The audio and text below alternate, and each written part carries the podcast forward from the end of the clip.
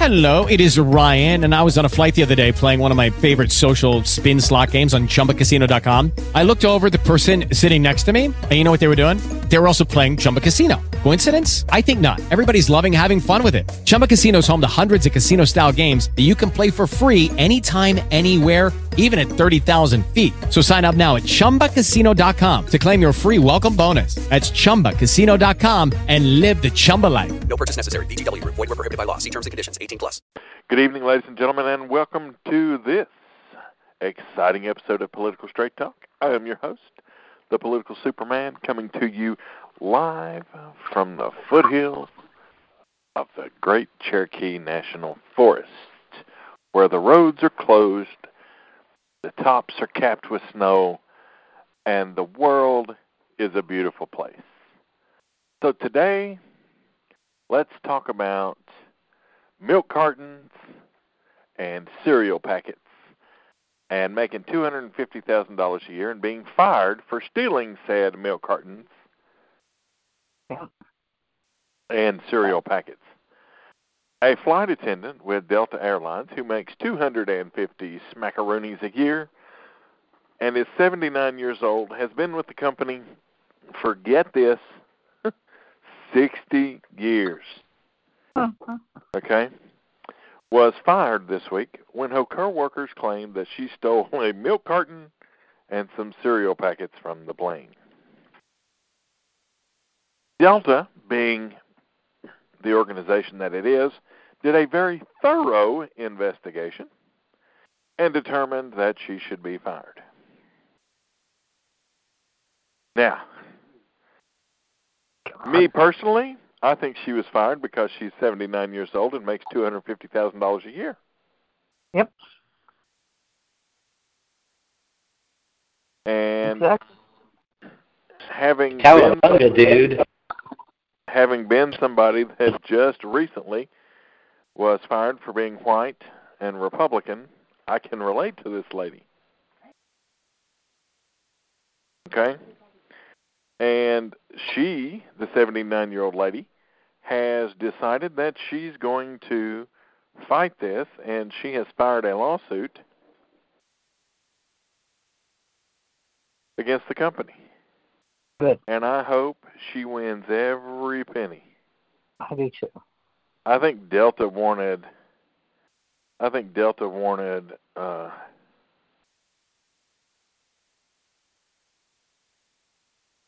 rid of her because they can hire four flight attendants for what she's making. Yep. so there's that. But the fact is they'll only hire two and save pocket the rest. Well, you know, I mean, I understand a company needs to make money. I get it.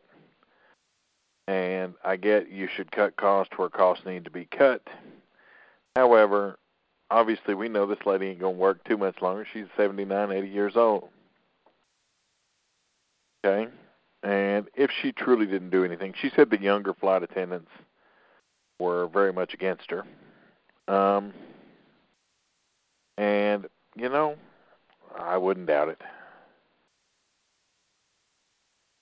Okay, so let's let's talk about some other news. And yes, I know everybody wants to talk about impeachment, and we're going to talk about it. And we're going to talk about how they just guaranteed this week that Republicans are going to sweep Yeah. uh, up in the November elections. Uh, but there's some other stuff that's in the news that's kind of fallen to the wayside, and so let's let's talk about those. First of all, let's talk about these morons who keep putting shit in these cops' foods. Okay? oh yeah. In the past week, I've seen a dead rat in one cop's burger. Um, an NYPD cop had a razor blade in his sandwich. Um, I'm listen. I'm going to tell you something. Y'all don't want the cops going postal. Okay? I mean, I'm just going to tell you right now when the cops decide they've had enough, it will be the public that suffers. And that's just that. Just charge the people with aggravated battery and put them in jail for a little while.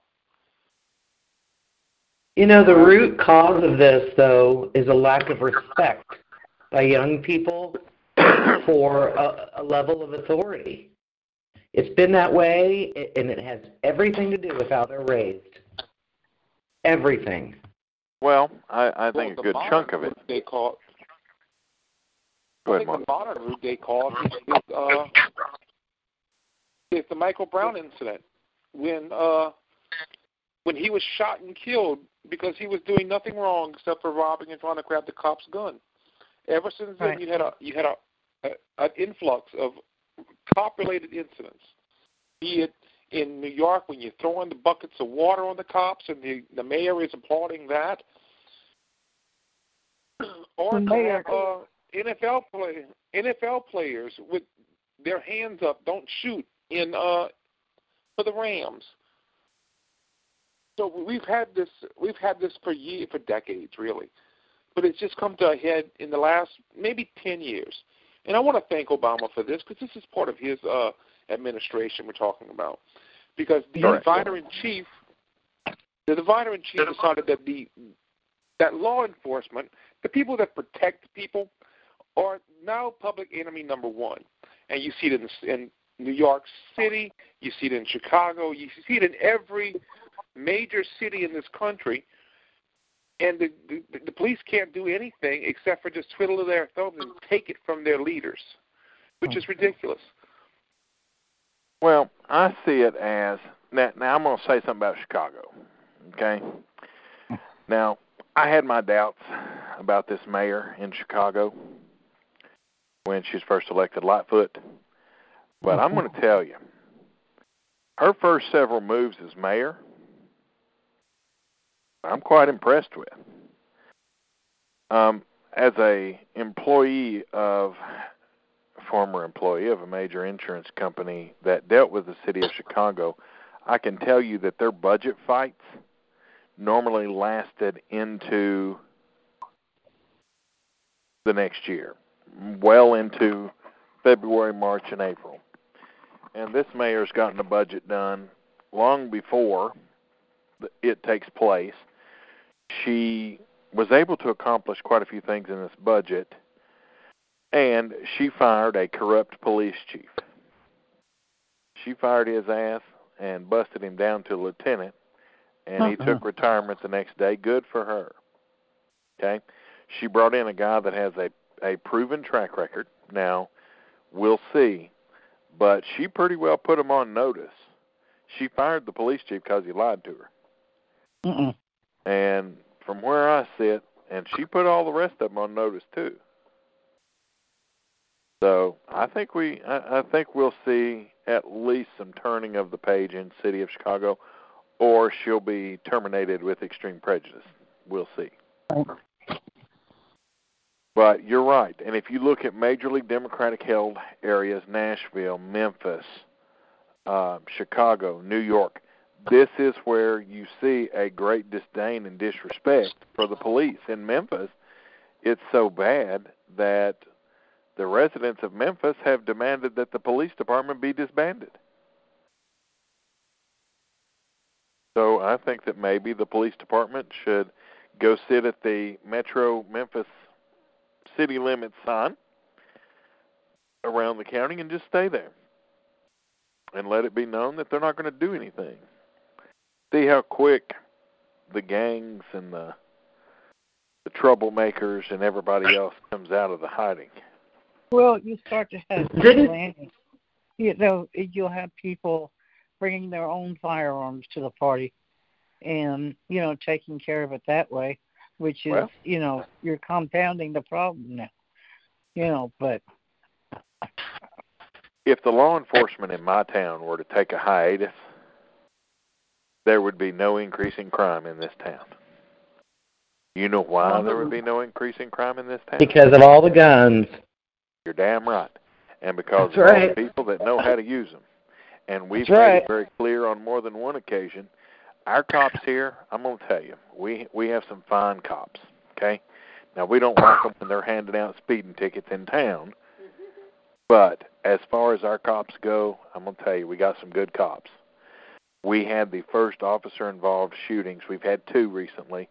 One where a guy was trying to break into his ex-wife's apartment to get to her with a gun, and two officers uh, shot his ass dead, and good for them. And then another one uh, situation where an idiot pulled a knife on a cop and charged at him, and he discharged his firearm, also sending that young individual to meet his maker. now, in this town, we don't put up with that crap. In towns around us, we don't put up with that crap. We've got some metro. We have some big metro towns in this area. Nobody should put up with that crap. And so if you go to Knoxville, which is run by Republicans, you don't have these problems. I mean, you have big city problems, but you don't have people hating the cops. Um, but when you go into liberal areas, this is where you have it. And you've got people, okay, Trayvon Martin. I, I will use that case because, as everybody knows, that I've been against the Trayvon Martin family ever since day one. He deserved what he got. Okay, he brought a knife to a gunfight and he lost. That documentary that just came out is the biggest bunch of bullshit I've ever heard. And as much as George Zimmerman is not my favorite person, I'm glad he's suing the shit out of him. Yep, yeah. Okay? I would have sued him too because he was found not guilty and he is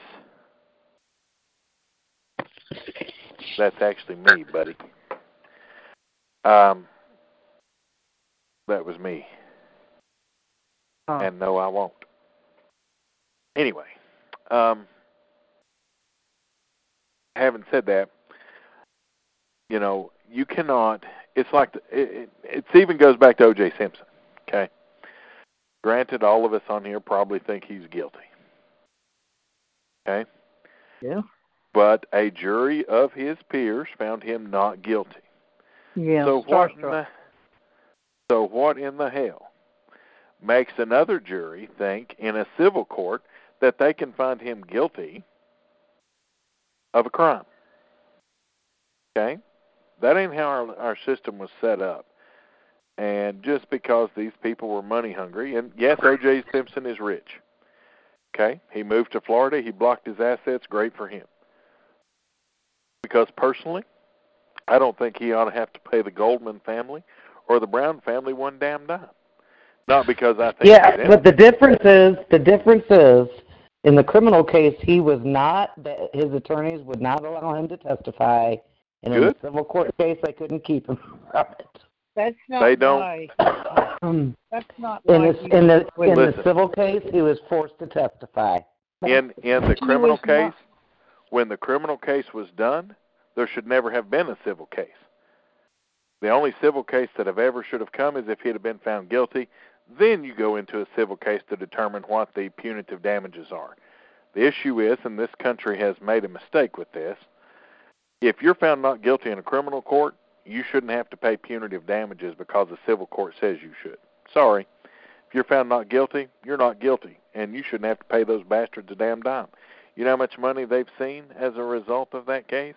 A little over a million dollars, and that's from that stupid book, uh, "What I Would Have Done If I Did It" or whatever the hell the name was. If I did it. Um, Okay. Well, every time I think of that case, I think of that white Bronco running running from the police. Sorry, The I only mean, I, you know, people that are innocent don't run. That's not F true. president. That is not not true. true.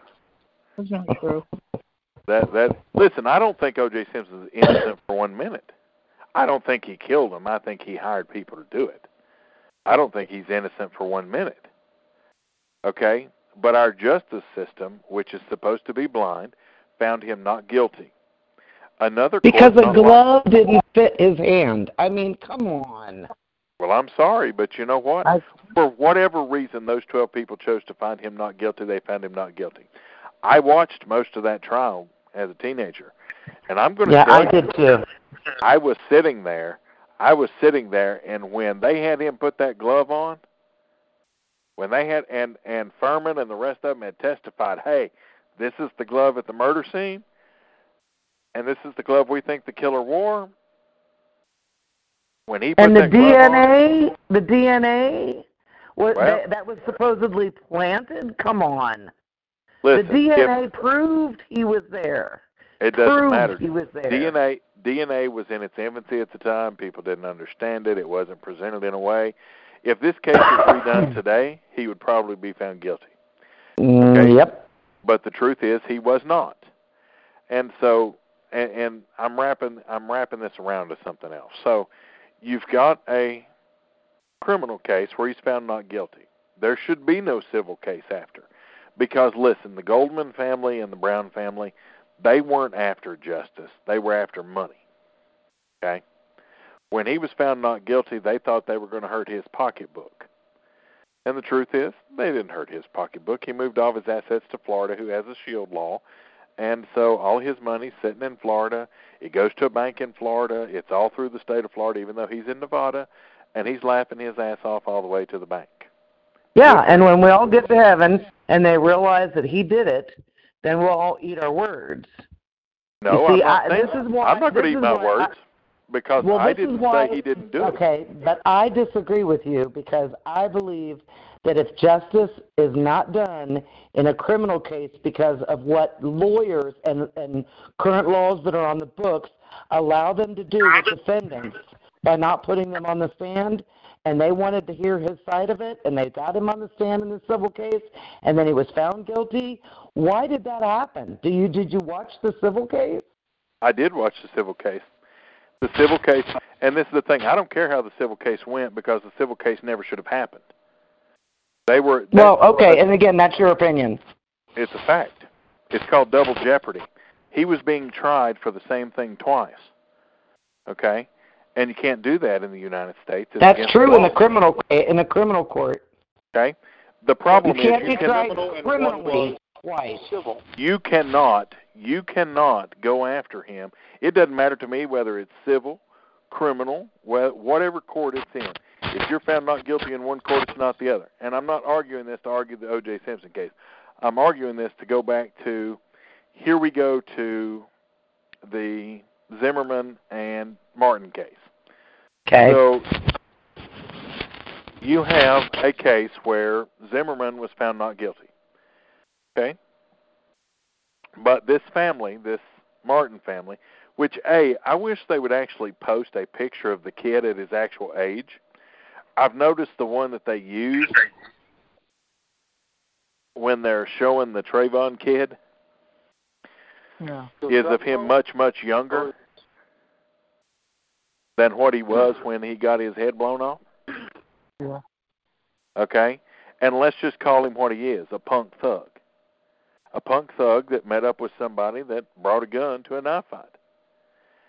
And this family creating this documentary, number one, this documentary is a bunch of bullshit. Had this been a white kid, this would never have been made a documentary, number one. Wait, wait. Number which, two. Which documentary are you talking about? The one that was just released on Netflix. Oh. There's another documentary that's coming out also. That it uh, it talks about the trial itself, and the, the, one of the reasons why Zimmerman is suing because the prosecution and the family hired someone to play the girlfriend at the trial. Yes, I'm aware of that. Hmm. That's Yeah, that, that's a documentary that that that just came out as as well. Well, I know that Zimmerman, he's not going to win no hundred million. But I'm gonna, I'm gonna tell you what, he's uh, he he's going to bring to light some shenanigans in that trial. Yeah. And there was some federal hands in that trial because there's a lot of people that wanted Zimmerman to be found guilty. Oh yeah. Obama is one of them. Okay.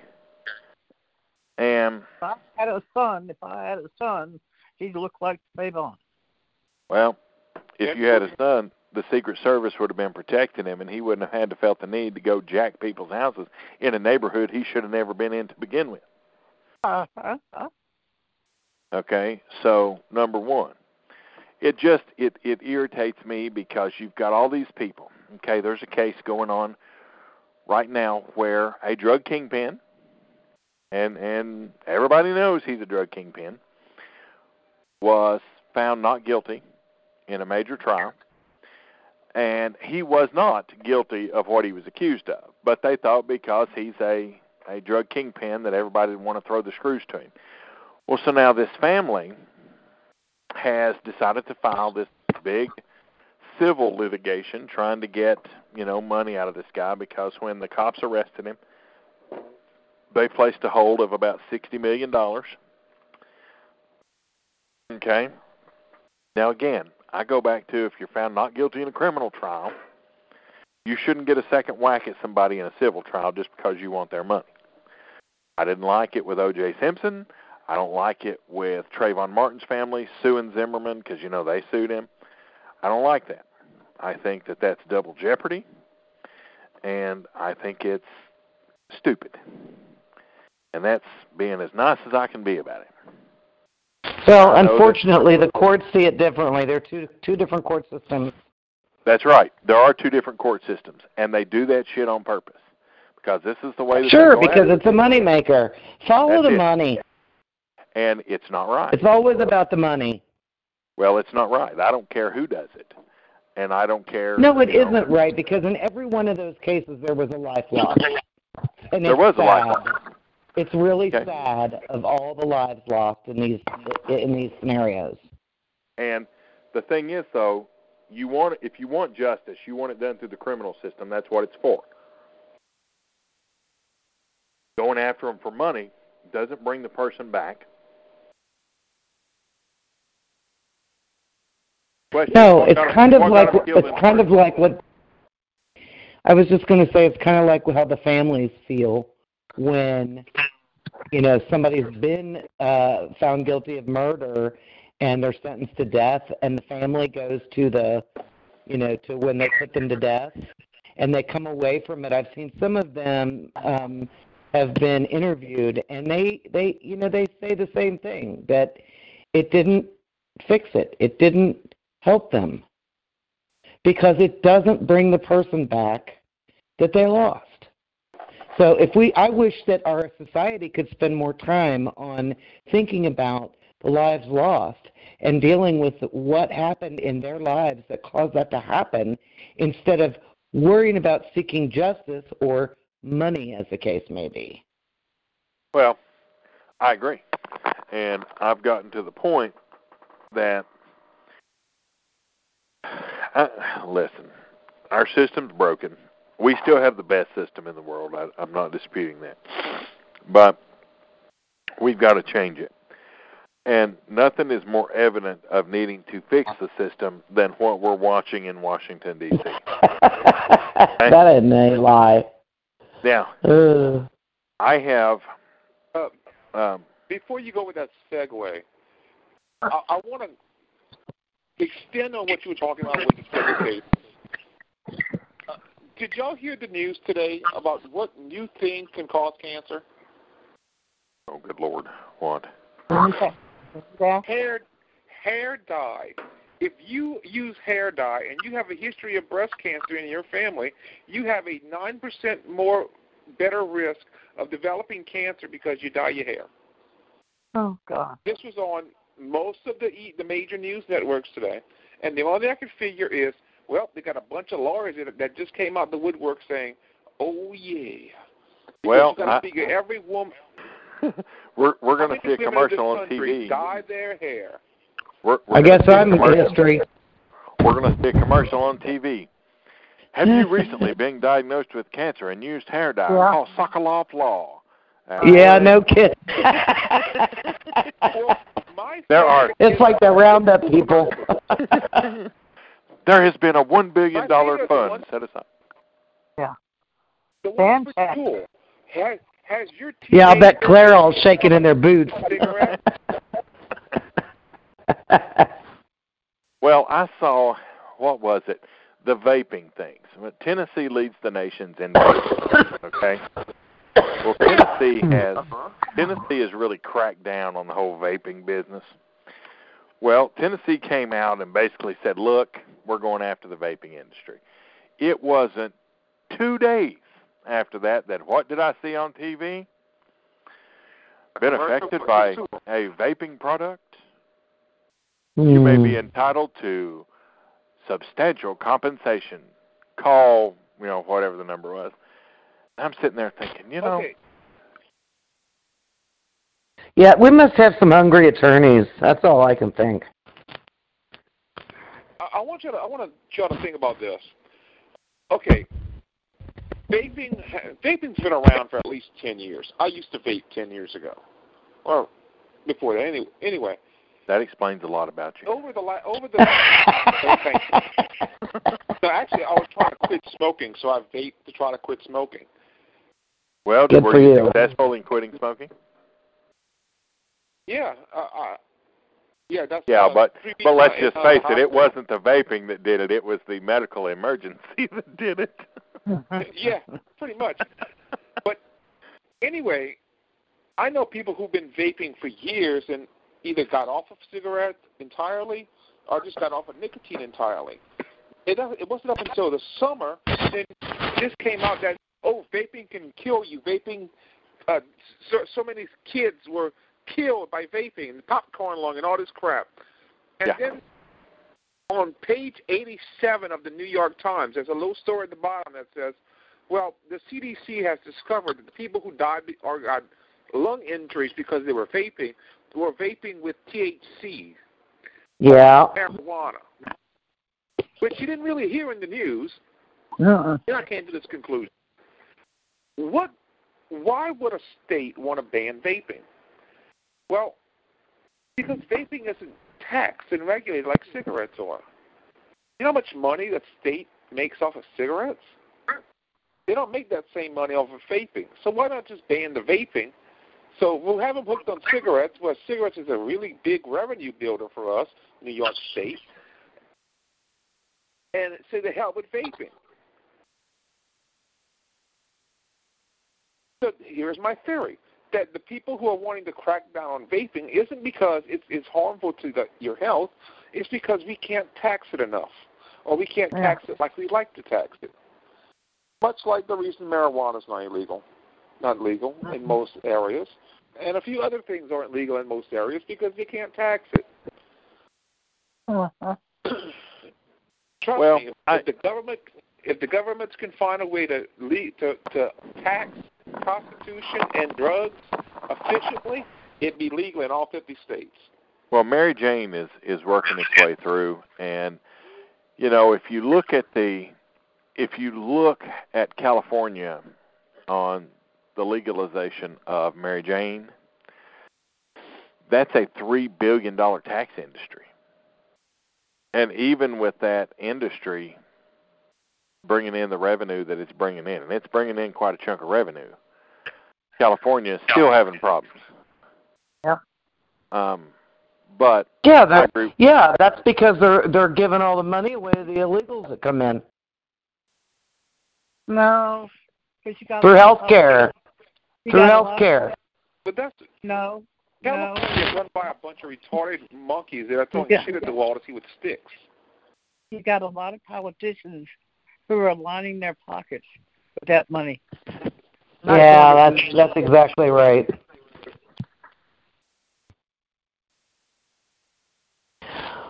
And there you have it. The problem in Washington, the corruption is because of money and power. Period. because the love of money.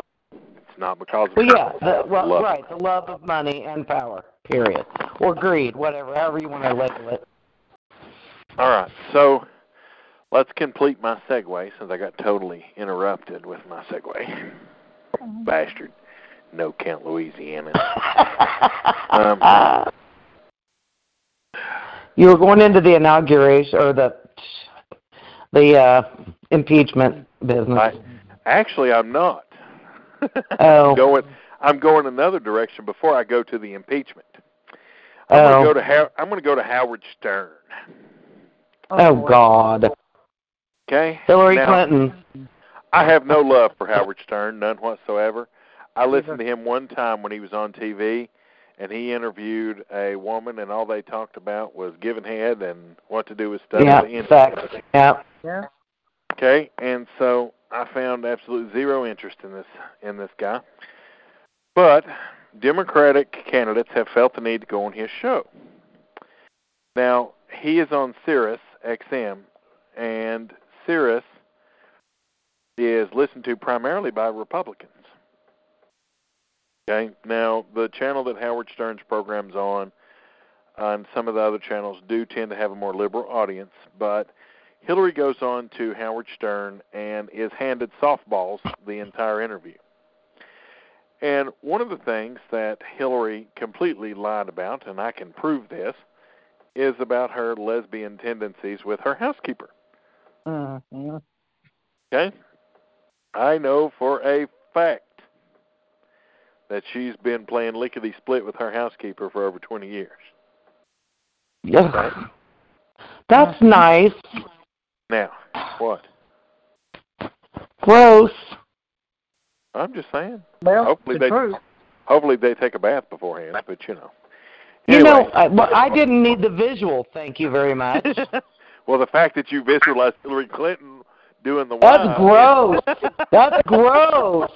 Why do you That says think more- I said that? That says well- more about you. That says more about you than us. Oh, give me a break. anyway, so so she does this interview. I'm going to quit while I'm ahead on that one. Yeah, you probably should. Shays. You know me better than that. Well, tell him the parade's at ten thirty. Anyway, so Nasty, nasty, nasty. get to go see the Budweiser Clydesdales in the morning. It's going to be an interesting Wow. thing. I've seen them once before. I've seen them right after nine eleven, but uh, I want to go. I want to go see them again. Anyway, so she gives this interview. Now, political spectators that sit on the sidelines and flap their gums are like, well, you know, she's trying to remain relevant in politics. Hell no, she ain't. She just gave her 2020 I'm going to jump in the race speech. Mhm. Okay? Yep. Well, so what? She she can lose again. Now, well, here's why this is important. So, Kamala Harris went down in flames. Kamala Harris went down like uh oh, Kamala Harris, my bad. Um like she did on Willie. I usually say Kamala Harris went down like a nun at a priest convention, but by the Kamala way, Harris by the way, it's it's Kamala. I don't give a damn what it is. I call her whatever I want. anyway, so her campaign imploded. Um, called. Elizabeth Warren's campaign has imploded. Cory Booker's campaign, well, it ain't going nowhere anywhere fast. Bernie Sanders. Well, they're running is- out of other people's money. Bernie Sanders is kaput. Uh, so you have, and then Joe Biden yesterday. I think Joe Biden pretty well took care of himself yesterday. Oh, I heard God. the little, t- I heard the little go around with this guy, Wasn't that and- awful? and he calling him a liar. Yep. The Oh, guy I didn't know. lie. The guy asked a question, and when I heard him say, "You're a liar," I was He said like, you're a "What?" damn liar. I was like, "What?" Like Yeah. even if the voter is right, you do not call the voter a liar. I'm sorry, you just Mhm. don't. Okay, and so I'm I'm watching all these candidates. Okay, and the only candidate right now that's doing the smart thing is Butt Gauge. And I'm just going to tell you, I don't want no 35 year old, 37 year old, however the hell old he is. Uh, he's a young fella, can't manage his own city, much less manage the country. Booty Now- sex? I just call him Butt, butt Gauge. Oh, okay. Does that queer little bastard. Anyway, Of so course, then you got Bloomberg. I'm not worried about Bloomberg. Oh, Bloomberg's not a problem. He's probably going to be the nominee unless Hillary Oh. jumps in. If Hillary jumps in, it'll be Hillary's the nominee. So you don't Uh, think it'll be that dude that that Obama's been? Oh, no. I no. forget his name. Patrick. Yeah. No. No. Um, it it will be it will be either Bloomberg or Clinton. Now, Bloomberg's got his own set of problems because Bloomberg has been a Democrat and a Republican, which means neither side's really going to trust him. Mm-hmm. Okay? And he's anti gun. And I'm just going to tell you right now anti gun, the minute they start hitting him over the head with ads about being anti gun, he loses all kinds of support. Well, you better check into Virginia then, I'm not worried about and their that. new and their new bill. I'm not worried about Virginia. Virginia is going to try. Well, they're a completely Democrat uh, run state now. They are by one seat, and they're going to push through some stuff, and that's okay. Listen, anybody that's surprised about how Virginia goes shouldn't be. The majority of the votes that come out of Virginia are on the east end of Virginia. What's on the east end of Virginia? The District of Columbia. Every the big population centers in Virginia are in the eastern part and around the capital. So it's not, you know, it's not. People have known that, and Republicans are leaving Virginia. Republicans have been re- leaving Virginia for the past two cycles. They're migrating to North Carolina, South Carolina, Tennessee, Alabama, Georgia. Um, so again, not a not a surprise. The census this year is going to the census next year is going to provide a lot of interesting information. Yeah, sounds to me like these liberals come in and take over the state, and then all the Republicans leave. Um, well, Virginia's always been a flip flop state. It's never. Yeah, well, they're headed to Texas too now from California. You know. Yeah, but Texas ain't Texas ain't going to swap. Anybody that thinks Texas is anywhere close to swapping, they're crazy. Oh, I don't think it's close. It's not. You're not going to see. Here's They've got Here's the thing. Austin, and that's about it. here's the thing with politics, okay? You have a person that comes along in a generation, okay? FDR came along. He changed the politics of the country. Okay? As much as people may not have liked FDR, the truth is FDR was the right person for the job at that time. Without mm-hmm. him, a lot of things would be different. Even his programs, which he never intended, he was a progressive, but he never intended his programs to be forever living. Okay? Then the next generation comes along, you have a Kennedy. Okay? The Kennedy. And if Kennedy were alive today, he'd be a Republican. Mm-hmm. And simple as this, Kennedy was able to move the meter, and he was the right guy at the right time. Even though he was only there for a short time, he accomplished whatever purpose God put him there for. Okay? Then you have Which was to warn us all, and we did not pay one lick of attention. Then you have Ronald Reagan. Ronald Reagan comes along, and what does Ronald Reagan do? Ronald Reagan single handedly changes the dynamic of the South forever. Yep. Okay?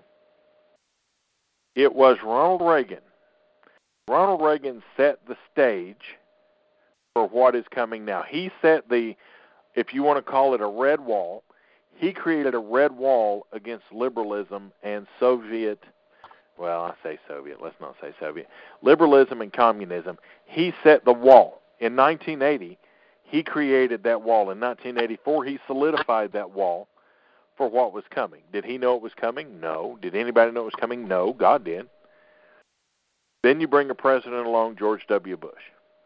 George W. Bush, sole purpose in office, his sole purpose, okay? Remember, I worked for the guy. His sole purpose in office was 9 11. Right. That was his sole purpose. Okay? No other purpose. That was his purpose. Okay? Then the country's like, well, we need something different. We need something different. So God says, okay, well, be careful what you ask for. You just might get it. We got it in Obama. So we mm-hmm. got eight years of this country trying to be torn apart at its very fabric of its mm-hmm. existence. Okay? Okay, well, okay. So now what do we need? It Well, was the I- implementation of Alinsky tactics, is what it was. I think that the best the best song Trump could have used because listen, let's just face it. When we look at a president, we look for a president. We're not really looking for a Trump type person. Okay, we want somebody more polished. We want somebody. And one of the songs that Trump plays at his rallies is "You don't always get what you want." And I never really could understand why he played that song. So I went and looked, listened to the lyrics of it one day, and read the lyrics, and it says, "You don't always get what you want, but you always get what you need." And this country needed a President Trump. Okay? Why did we need a President Trump? We needed somebody who was going to take a New York style of business and go after the people that are our enemies. Okay? Russia, China, North Korea. Stand up to these people and say, you know what, enough is enough. He's doing it. Now, the best thing that I've seen this week, the whole of uh, last two weeks. Okay, so now we're going to segue into this whole stupidity going on in Washington. The best thing I've seen the past two weeks is I have seen the Republicans line up nearly 100% behind the president. That's right. Okay. now, what does that, what does that say to me? Well, let me tell you what that says to me. That says to me that the Republicans, the RNC, has been polling the hell out of the country. Okay, they've got this little polling company out of Kentucky working 24 hours a day, seven days a week, and they are running some of the best polling data I have seen since the Los Angeles group that ran the polling in 2016. These guys are down to. I was looking at the internals of about eight of their polls this week, and man, in the areas that they're polling, they are within one percentage point of how the makeup is of these districts. Democrat districts, Republican districts, they don't care. All of the 494 districts they've been polling in in the House. Let me tell y'all something. Democrats are in trouble. Okay? Because even Democrats, Democrat voters, okay? Your more liberal voters are all for this. But your center of the road right leaning Democrats are not for this at all. And they've basically said that anybody that keeps supporting this, they're going to vote out of office. Wow. Okay? Now, Nancy Pelosi comes out yesterday and she's like, We're going to draft up articles of impeachment. On what? Okay. Well, let's draft them up. So you tell me what it is he's done abuse of power. She said Russia on that town hall last night. well, they're they're going back to the Russia probe, which has already been proved to be a no-brainer. So what is the Senate going to do? The House is listen. I don't even think the House is a foregone conclusion right now. She's good at counting votes, but I got news for you. There are 35 Democrats that are in Republican districts, and the RNC has started hitting them hard in their districts. I mean, they're spending millions hitting these guys. Boom, boom, boom, boom, boom. And Democrats are not raising money. Okay? I'm just telling you right now, they are not. No, they're they in aren't. the hole. They're in the red all the way across the board. They're in the red in every state except California and New York. Okay? Their poll numbers state by state are atrocious. That's why they want to get rid of the elect- electoral college. Okay. Well, they're never going. to Listen, the electoral college will never go away. Uh, no, I know. I get Everybody it. Can I understand, understand that. It is never.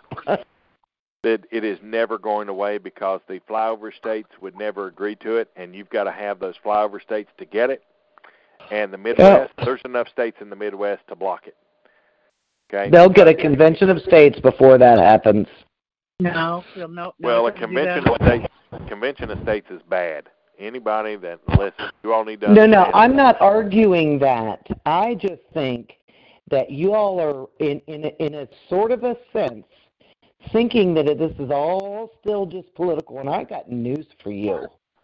There are people constantly talking about going to war, and I well, mean violent war. This is, and and I know what you're talking about. I've heard the same well, stuff. I know that. I know there are people drilling for it. I know there are people, you know, but let me explain this, and I want everybody to understand this as clear as day. If an uprising happens in this country, they had better damn well make sure that they can handle it because the federal government, the United States military, will protect the institution of the Constitution. They will protect it. That is their job. They will do it. Okay? I'm going to tell you. Well, I hope so. You know, liberty is at stake though here, and I think that Well- a lot of people are not seeing that. We're not we're not at a place where we need to pick up arms. We're not. We're at a place where we need to go to the ballot box. We're at a place where we need to and and I've been preaching this for years. Anybody that's ever listened to this program, especially around election time, you're going to hear me say, you know, get out there and educate the voters. Well, let me just put it to you this way: I think that if Trump is is reelected, there will be uprisings, and I think that if Trump is not allowed to be, if he's impeached and removed, which Well, I mean, I, I understand that's he's like not going to be removed. that's like that's like a needle in a haystack. But if if something crazy were to happen and and that happened and people could not vote for him again, there will be a massive uprising. Let me let me just go ahead and tell you that if they don't wrangle those 35 Democrats, he will be impeached. I want everybody to understand he will be in history as being the third president impeached. Gonna happen. Okay. Yeah, but the the key is not the impeachment; it's the removal. The key is the removal, and I'm going to tell you there is not a Republican senator one. Even Mitt Romney will not vote to impeach him. Okay. If Mitt Romney is stupid enough to do that, Utah will send his ass packing. Yep. Okay? You all need to understand. The Senate the Senate's got two options. The Senate can either dismiss it outright, which I hope they don't. No. I hope it goes to trial. I don't know if President Trump would want him to do that. It's it's not up to President Trump. It's I know, to- I know. it's I'm actually just up saying, I don't think he would want them to do that because he's been talking about wanting to get in front of the Senate. it's actually up to the Vice President. The Vice President makes that call. And you don't think he's going to do what Mr. Trump wants him to do? uh, President Trump, and uh, he don't have to. If I'm Pence, I look at, and if I'm Trump, I look at what's best for the country. What what's the best thing? Do we go to a Senate trial? Listen, Monday is going to be a bellwether day. Right. Monday Monday's a big day in all this. Yeah, yeah, I agree. Well, but do you think it's going to be as big? I, I, I'm still trying to kind of hold on to my hat, thinking that I think the only you know, person that's come seen out that- with somebody low level that is not going to mean squat to anybody. Oh, I don't think so. I don't think so because because I'm going to tell you right now, Bill Barr has seen this report, or Bob Barr, whatever the hell you want to call him. They've seen this. He's seen this report, yeah. and he's he's clamped down at the Justice Department. He's told them, shut your mouths and let Horowitz release the report. The Mm-hmm. Mhm. report is bad. Okay, Yeah. and I'm going to tell you how we know it's bad. Because every news network except Fox has been downplaying it, downplaying it, downplaying it. Okay? Yeah. They know it's bad. They know it's going to name Strzok. It's going to name Page. It's going to name Comey. Listen, there there are a lot of people in or um, M- McCabe. McCabe. There's a lot of people in Washington that on Monday better get lawyers. Yeah. Okay? Because if you think the current attorney general is screwing around, I knew him from the Reagan days, and I'm telling you right now, he ain't screwing around. Yeah, I know, but I hear Democrats saying constantly that Bill Barr is in Trump's back pocket. Oh no, They- he's not. They say that. Well, but that's they what they're saying, Barb. I don't They care say- what. Here's why they say that. They say that because they want to diminish who he is. I got news. Well, for you. uh, uh, obviously. He's never been in anybody's pocket. He wasn't in Reagan's pocket. He is to the letter of the law. Okay? I agree, and I'm not saying that he is. I'm simply And- saying this is going to be the pushback from them. I'm also going to get. Well, it doesn't matter. Let them push back. That just means, listen. If you have facts, shout facts. If you don't, pound the table and yell. And that's what they're doing. They're pounding the table and yelling. Right. And this is the thing. Okay, I've been in politics over 20 years. I've been doing this. Over 20 years, I've done this. Okay? And I'm going to tell you what I see. This is the same pattern that repeats itself in every cycle. Everybody thinks the voter is stupid. And as a political strategist, I treat the voter as if they're stupid in an election year because that's what I'm paid to do. However, however, let's look at the numbers during the let's look at Nielsen's during this week's impeachment hearing. Anybody want to know the most watched network? Fox. It was Fox. Fox. Fox by two to one beat everybody else out combined. It was awful. Okay, so what does that tell you? That tells you that the Democrats aren't watching. That tells you the independents aren't watching. They don't care. Republicans and moderates, moder- right-leaning Democrats, they're watching. Okay, and they're watching Fox. So what does that tell you? That tells you that they think this is a sham. Most independent voters think this is a sham. Most moderate Democrats think this is a sham. All That's because they've seen the Biden video. all of the Republicans It is a sham. A sham. Okay, they all think it's a sham. If you look at the presidential candidates that are running for president, none of them are at the top of the list. Do y'all want to know who the number one Democrat for president is? Michelle Mabel Obama.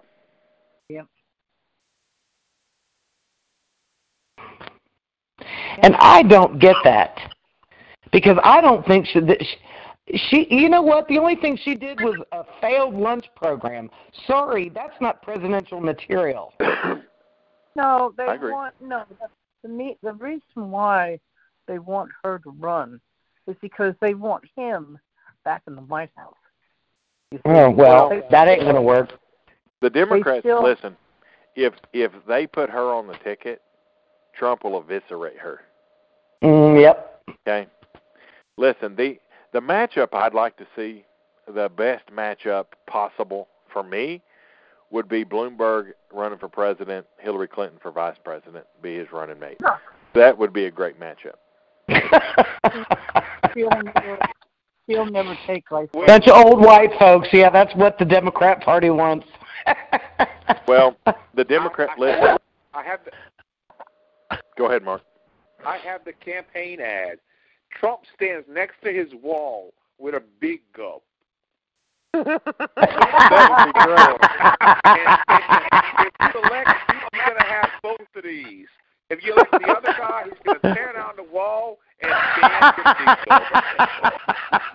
So what you do is you take you take Hillary, put her take President Reagan's podium, take out President Reagan, put it put it it superimpose the wall at the southern border behind her, and put Mm. Mr. President tear down this wall. But listen, in, in, in all seriousness, in all seriousness, the Democrats handed President Trump a second term this week. Oh yeah, they did. okay? Yeah. And how they don't see this or how they don't. Pelosi sees it. I think Pelosi knows, but Oh, yeah. Pelosi's boxed in. Pelosi's in. She in- looks like she's had a stroke. Did you? Did any? Is it just me, or did anybody else notice yesterday during her Yeah. little news conference how the left side of her face is is and right in her mouth area is drooping? Bad Well, the rumor mill. Um, Well, the got rumor mill has it that um, they're they want to hold a vote of no confidence behind closed doors of her speakership. Well, well, But why? let, let me He- He's well, giving let them me what tell- they want. let me tell you something I heard. I Uh-huh. heard that there is a coalition of Democrats and Republicans that would like to vote for Newt Gingrich as Speaker. I knew that was coming. I've heard. I've had a I don't see feeling that about happening though. I don't know because you know in the in the rules the Speaker of the House doesn't have to be elected. Yeah, th- yeah, but I don't see enough Democrats voting They only need- Gingrich. They only need 35. I I see Kevin McCarthy being the next speaker. Hell, they don't even need Yeah. 35. Kevin But McCarthy Kevin Kevin McCarthy can't. he would not be a good Why not? speaker. Why not? Well, first of all, we don't have the majority in the House. Oh, that doesn't make If no they sense. if, if Pelosi is asked to step down, they'll have to put another Democrat in its in her place, won't they? I'm saying No. I'm No. saying when we take No. With having the majority? No, if you can get Democrats to defect and vote for a different person, yeah, you can get a Republican in there. well, then Kevin McCarthy ought to get it. And it, it has happened, No. by the way. Kevin McCarthy wouldn't Well- be a good. He, he's a good. Do you think her health though is is failing? Because I do. She looks awful. I, I think that you've got. I think you have a problem if you're a Democrat. If you're a Democrat strategist, number one, I would not want to be on the Democrat side. My buddy that uh, works in Democrat politics, Jackie, yeah. um, we've had a conversation, and Jackie tells me that this is not the election cycle to be a Democrat. And Jackie tells me that she sees the Democrats losing between 50 and 60 seats wow. if they continue this push. What about the Senate? The Senate, I mean, the Senate's going to hold. There's not enough. Um, there's not enough that would flip flop. As a matter of fact, Republicans may pick up a couple of seats. Well, that's what I mean. I mean, we've got to have, have a majority Here, here's what happens. We've got we need three more seats to have a filibuster-proof House or a Senate. Right. Okay? If, and this has been done before, but voters may very well give President Trump both chambers.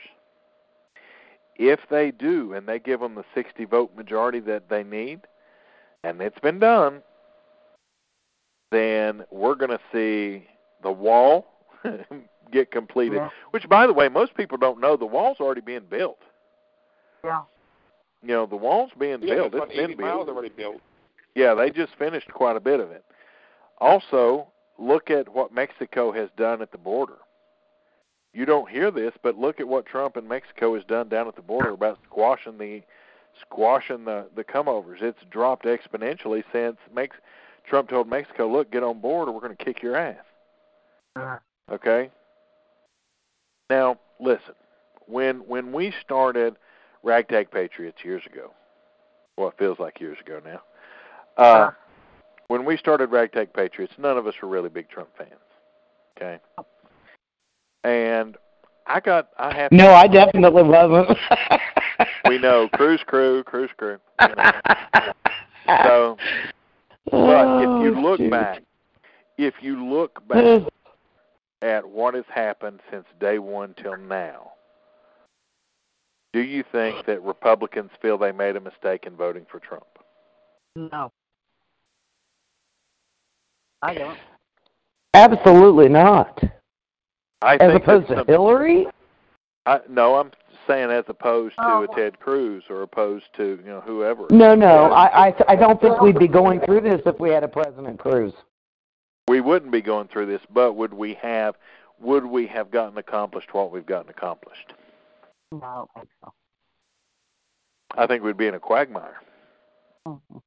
if if you can consider this not a quagmire, even this is an issue. But I think this, and remember when when they went after Andrew Johnson, when they went after Andrew Johnson, um, and I'm partial to Andrew Johnson. He's from my hometown, and uh, by the way, I I don't know if you guys know this, but every year, if you ever come to my little town and go to the Andrew Johnson uh, homestead, his home, well, all three of his homes still sit here. And inside of the visitor center his tailor shop is Hmm. when people come to my town and visit they call me up i take them on a tour of the town and show them uh, the cannonballs from the civil war that are still in the sides of the churches um, and yes there are still cannonballs live cannonballs still sitting in the sides of these churches um, there are um, graveyards here. There's all kinds of neat little historical stuff here in my hometown.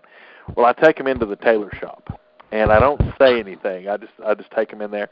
Well, they've got these little uh, loudspeakers in there that you hear scissors cutting, and you hear cloth being moved around, and you hear, and they're like, "What the hell? Is there a ghost in here?" Uh-huh. And because if you don't know that those speakers are there, you're like, what the hell? Because you hear the cutting of the fabric and the stuff in this tailor shop. And they built they built this building. They built the visitor center around the tailor shop because the tailor shop was it was made of wood. It was I mean it's the original stuff. And so they rebuilt it. Any of you know of the lost state of Franklin? Any of y'all ever heard of the lost state of Franklin? Well, the capital, or what was known as the White House Yes, for a is. short period of time, also sits here. And unfortunately, I don't know why they don't protect. It's not preserved. It's open. You can just roll right up in there. Um, but it sits here. All kinds of history here. But anyway, so Andrew Johnson at the at the Andrew Johnson Visitor Center, they ask people to vote whether to impeach him. They lay out the whole story, the documents, everything that that transpired. It's all laid out in this visitor center. And after you've went through it, you can make the determination: do you vote to impeach or vote to keep? And it's always very lopsided voting to keep, but uh, it's pretty neat. They count them at the first of every year, and it's a big news story. But when they went after when the Republicans, it was actually the Republicans of the time that went after, well, not Republicans, it was actually Democrats too. But uh, Johnson was a Democrat, a Southern Democrat. You know, Lincoln was a Whig or a Republican, and Johnson, uh, Johnson was not a huge fan or not a huge supporter of the South. Okay, he's from the South, but you know our area, our area did not. Um, Tennessee was kind of interesting because it was the last state to secede and the first state to be readmitted to the Union. And the northeastern part of Tennessee was very pro-union. So this area where I'm at was very pro-union. And Andrew Johnson, pro-union. So he was not a huge sympathizer with the Confederate South. But he had made a promise to Abraham Lincoln to follow through with his plan, and so he was doing that, which pissed off the Republicans, the Rockefeller Republicans, and the the Northern Republicans, and it pissed off because they didn't feel like they were getting a huge shake. It pissed off some of the Democrats uh, around the border states. So the impeachment happens. Well, what it did is it drew out the people that were very anti-union, people that that didn't want to see the whole union survive and wanted to see basically the South squashed. Well, as you may know, Johnson got 66 votes to impeach or to expel, so he was saved by one vote. Well, then you fast forward to the next impeachment hearing. Um, Ronald Reagan had articles of impeachment drawn up against him because of Grenada. Well, most people don't know that. Yeah, I was gonna say I wasn't aware of that. He sure was. And basically, he it was laughed out of both chambers because Tip O'Neill, who was friends with President Reagan, would never have allowed that to happen. But articles of impeachment were drawn up because there were a bunch of people not happy about Grenada. But if you today talk to Grenada, Grenada will tell you Ronald Reagan is the freedom man. Mhm. and Yeah. that you know Great Britain gave them their independence, and then they were stormed by uh, communist and and Marxist, and Reagan wasn't having none of that. So you go there. Well, then come along Bill Clinton.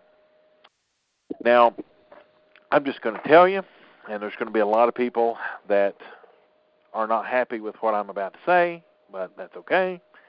And Clinton's impeachment was just as political as Yeah.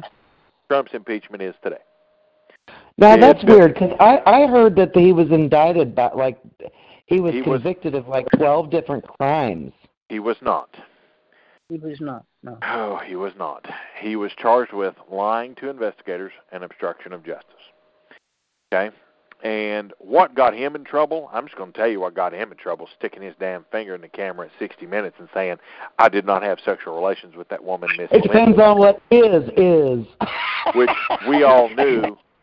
We all knew he was lying. yeah. Mm-hmm. Okay, so, But on the flip side of that, and my argument has always been that we should never legislate the bedroom. Okay. Right.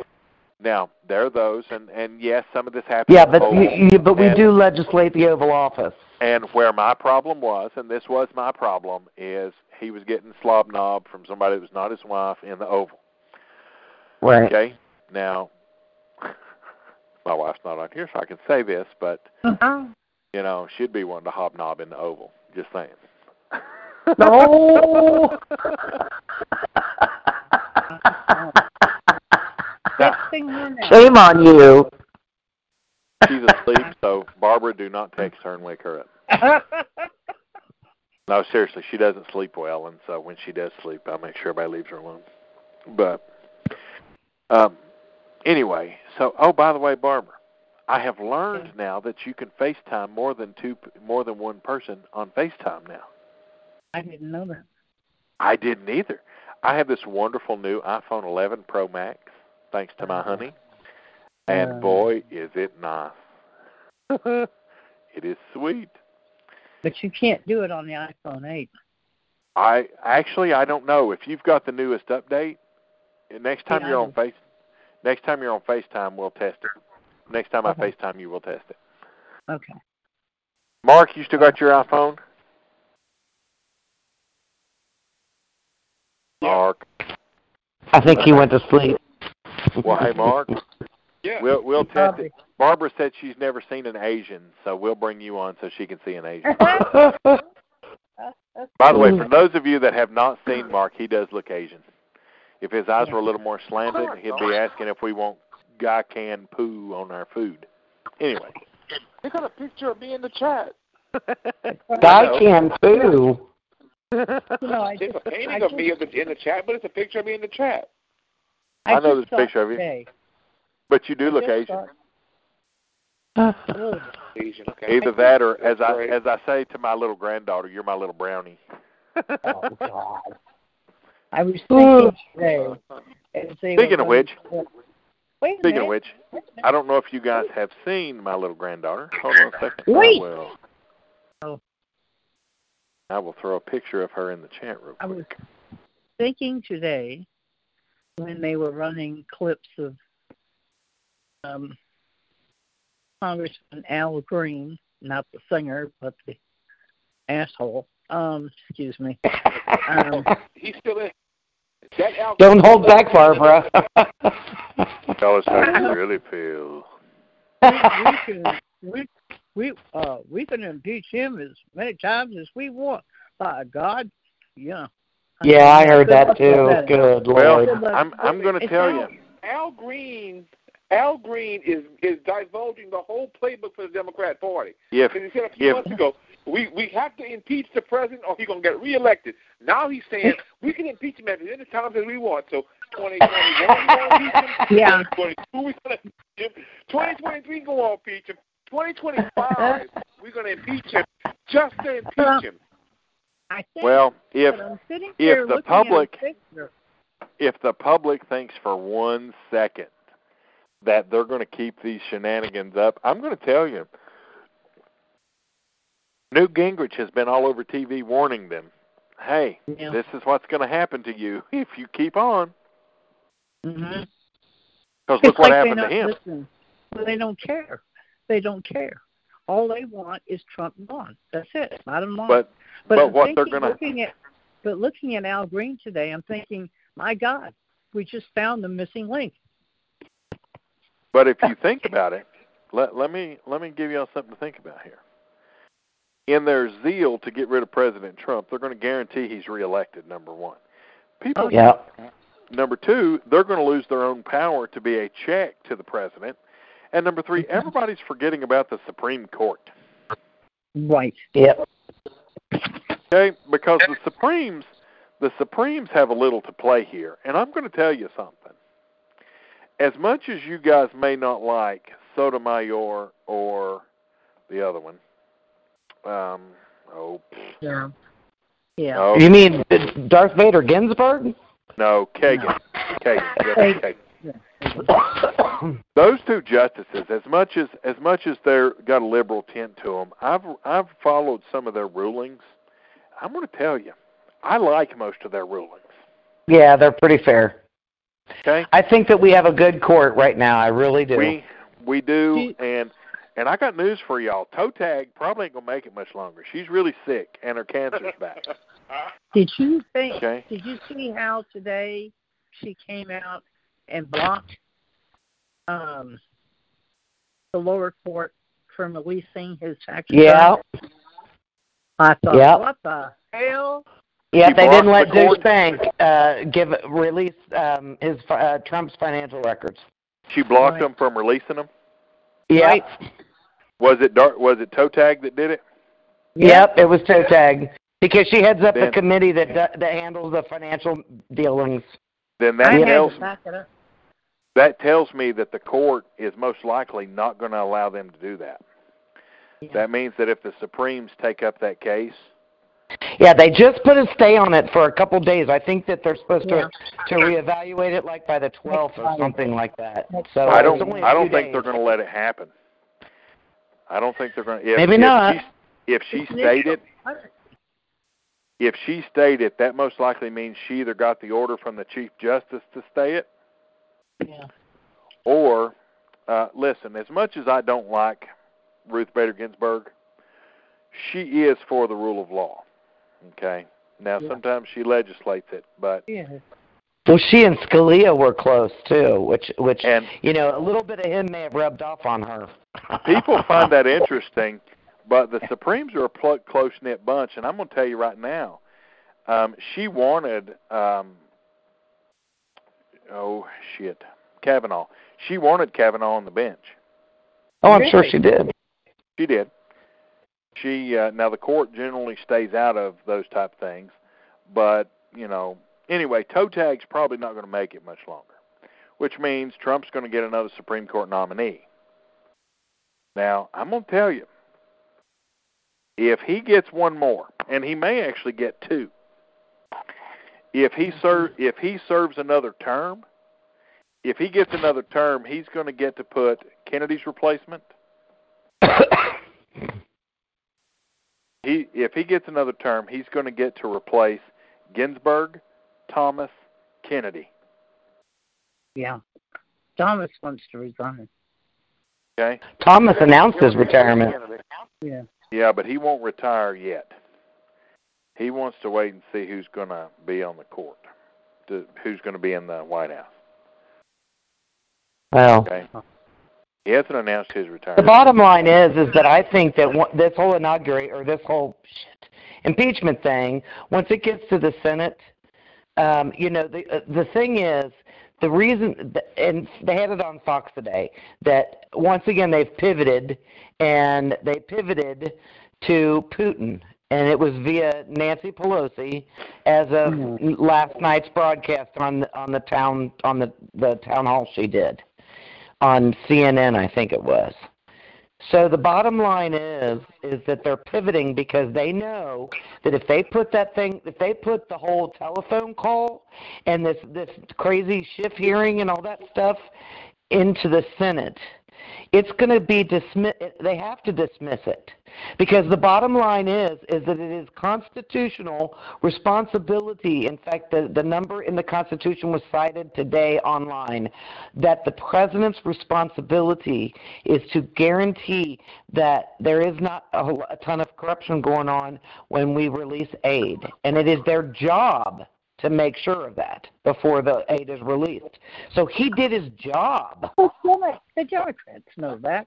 Pelosi knows that. Well, then I, I don't know where in the hell she came up with Schiff doing what he's doing. When she She's turns nuts. around yesterday and goes after James Rosen and says, I don't hate the president. I got a Bridget Oh, yeah. to tell you, lady. And Yeah, I I, pray I pray for the president. My ass, you pray for the president. You pray he drops What, that he would die? Yeah. Okay, so well, she's let's a good Catholic unless it comes to abortion. Yeah. And lying. and She's a Catholic. Okay, so the Supremes have been busy today. The Supremes have blocked the president's request to resume federal executions. Really? Okay. Yeah, it's a temporary block. I don't know why they blocked it. I didn't see. Uh, let me find out real quick.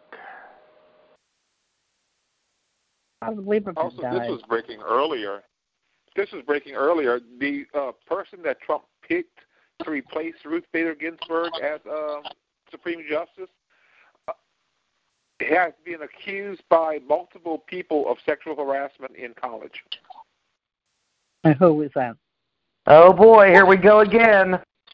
Oh no, Wait, he made. no, no, no, no. The person hasn't joke. been picked yet. I'm just saying that it, the, The the, next person's one. classmates already. The next one. The person's classmates have already come forward with sexual harassment charges, We don't know who it is yet. even though the person is named. No, no. okay. Yeah, man. Uh, Oh shit! Diane Fields. What?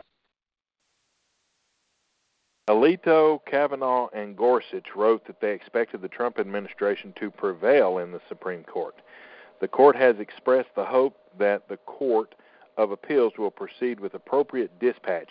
So here's why they blocked it. They blocked it to send it back to the District of Columbia Court. So that so that and they have 60 days to decide the case or the Supremes will pick it up. Um, they have a, they have they have four executions scheduled and the people that they want to try one of them uh he murdered and dismembered a 16-year-old girl and murdered an 80-year-old woman. Another one beat, tortured and molested a 2-year-old daughter. Uh, one killed five people, including two children.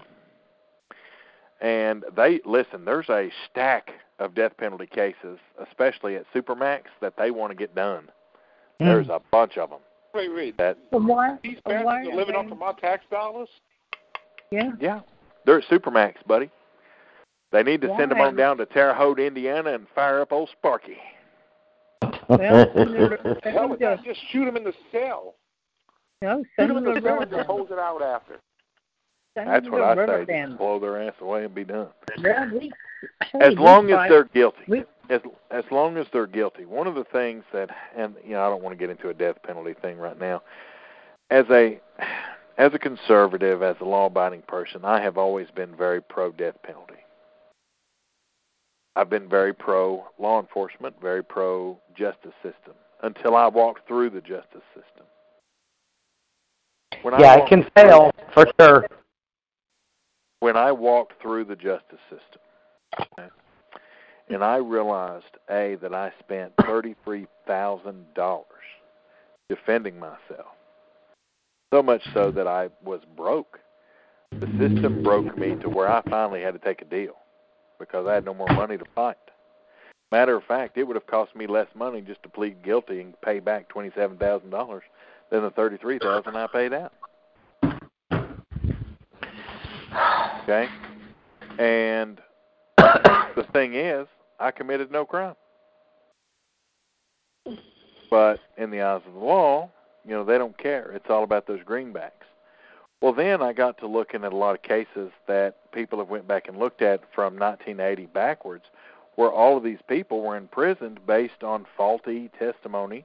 The the prosecutors were hiding evidence from defense attorneys. Defense attorneys didn't have access to this. And all these people on death row are beginning to be exonerated based on DNA testing. Okay, one guy or two guys served 36 years. Oh, I remember when they when they let two guys out after just being couple of weeks serving all ago. those years. Yeah, just Oh. a couple of weeks ago. Well, it happened Okay. several years ago too. Two guys were just released after thir- serving 36 years on death row for a crime that that they have, you know, loudly said, "Look, we didn't do. We were nowhere near it." Well, as they were cleaning out offices, they found all this information that had been hid by the prosecutor. Wow. Okay, and you know the rule is that you get a million dollars for every year that you've been in prison. If you sue, and I hope these guys sue, and I hope they get thirty-six million. Tax. They shouldn't have to sue to get it. They should automatically get it. I hope they get 36 million tax-free money, and I hope they go out and buy the best of everything and have a great rest of their life because the majority of their life was spent in a, an eight by ten cell. Yeah. And here's my only thing: I think that we have to really, really be certain. And what if they put him to death? And that's my point. That that is exactly what I'm going to. If we're Yep. going to have the death penalty, we need to have a lot of checks and balances. And as much as it takes forever for the appeal process to go through, one of the things that I don't like in the appeal process is that the appellate court is only allowed to review what's already in the record. They can't take into Oh. account new information. Yeah, that shouldn't be the case So- either, at all. what I've always told people when I went to my case, man, we dumped all kinds of shit for the record. I mean, it was crazy the stuff we were putting in there. Just because if it's in the record, they can review it. Even if a mm-hmm. judge doesn't allow it, you put it into evidence anyway, and you do what's called a document dump. And that way, the appellate court's allowed to look at what's in the record, whether it was used or not, as long as it's in the record. And Hmm. a lot of these defense attorneys have started doing that, so good for them. But um, I think we have to really look at that stuff, and in our zeal to put people to death, um, we need to make sure that they are Guilty. truly guilty, and Yeah. that in truth we've given them every opportunity to have their innocence looked at, even and up to I don't know if you guys know, but there's a phone in the Supreme Court that is called the death. It's called the Death Watch phone. And anytime there is an execution scheduled anywhere in the United States, there is a clerk that has to man that phone and there is a judge. They choose, and it it goes on a rotation. Um, a supreme will make a decision on whether to stay or not. I thought that was the governor's decision. Hell no, No. it ain't the governor. The governor gets it first. Here's how that works: the states get it first. Mm-hmm. The states get it first, and then if you don't like your state answer, you don't get you know a, a good answer, then you proceed with the federal courts. You go to the federal system and ask the federal system for a stay. Um, it's a du- it's a dual set of appeal or dual dual process. Just like you can be duly charged for any crime, the feds can pick up any crime you're charged with on the state level. So then they'll ring that phone, and then the Supreme will either no, there is no stay, and once that Supreme gives that, it's done. There is no stay, or they can say yes, there's going to be a temporary stay, and then everything stops. But up until the second of the execution, up until the execution happens, there's somebody that mans that phone. And the same at the facility. There is a person that is there's a phone into the death chamber that up until the time of the execution, that phone rings, everything stops. Yep. So um, there there is a process in place. Yeah, because they just denied um Well, Tennessee, yep, yeah, Tennessee Pride won tried that was one ex- yesterday. Yeah, yesterday. Well, and And- here's the thing, you know, he his crime was very brutal, and then Mhm. because his glaucoma was treated wrong, he wants to be let off of his issue. right. Well, no, don't work personally, like that. huh? I don't think that's a reason to be let off. Don't work I do like not that. think anybody that's mentally handicapped ought to be put to death. Oh, yeah. I have a I have a huge problem with that. Well, actually, it's against the law. Yeah, but who makes the determination on that? I happen to know an individual that was put to death uh, in Ohio, and they were they were borderline. So what they did is they got they went out and found a doctor that said, "Oh well, they understand." So they put him to death. It, everybody remember when the Karla Faye Tucker issue was Yes. a big one? Yes. How many on here? As a matter of fact, I think we did a show about that. How many on here supported her being reprieved? Not me. Mark, I, I remember us having a big show about this. I know President Bush caught all kinds of hell, Governor Bush at the time, for refusing to. I, I, I think I remember it, but re- refresh my memory. I know it was in Texas. Yeah, she basically, uh, He axed people to death. yeah, she axed a couple of people to death while she was out of it on drugs. Uh, became born again, um, and spent most of her life in prison trying to help other people. The 700 Club came out uh, in support of her. A Oh. lot of religious people really putting a lot of pressure on Governor Bush to uh, commute her sentence, and he wouldn't. Nope. Well, you know, I'm sorry. If she found Jesus, she could explain to him what what, what she did after. Uh, That's pretty much. That's pretty much what Governor Bush said, and Yeah. that's what she said. I mean, she said she wasn't afraid to die. So you know, isn't but- it amazing? And I always say, isn't it amazing how they have a come to Jesus moment when they get locked up? Oh, I found Jesus. Well, I think sometimes getting locked up, you get locked up to find Jesus. Well, So I don't dispute that. I, I'm I'm not gonna I'm not gonna question anybody's salvation and where they find it. because they Uh, got caught. Maybe, maybe not. Maybe maybe God wanted them to get caught. Maybe the only way God could get their attention is to put them in an eight by ten cell. I don't know. I know Speaking this. 8 by 10 trouble, Huh? Speaking of putting people in 8 by 10 cells, can we discuss what Adam Schiff did the other day? Oh, with the phone records? Yeah. Well, that was Yeah. illegal. That was illegal, and it People go to actually jail for that. it actually proved uh, Rudy Giuliani was right. So yeah, you know, Schiff is an idiot, and I don't know why Pelosi is letting him proceed. Because Nadler fell asleep at the meeting the other day. Did you see that? That was the funniest thing I think I saw all day. Well, I, I just I think that a lot of these Democrats know they're toast, and they don't know how to walk it back without having big egg on their face. yeah. They'd rather sit there and deal with all of their nonsense than have egg on their face. There's Well- zero humility. But doxing, No humility. isn't doxing a felony? Say what?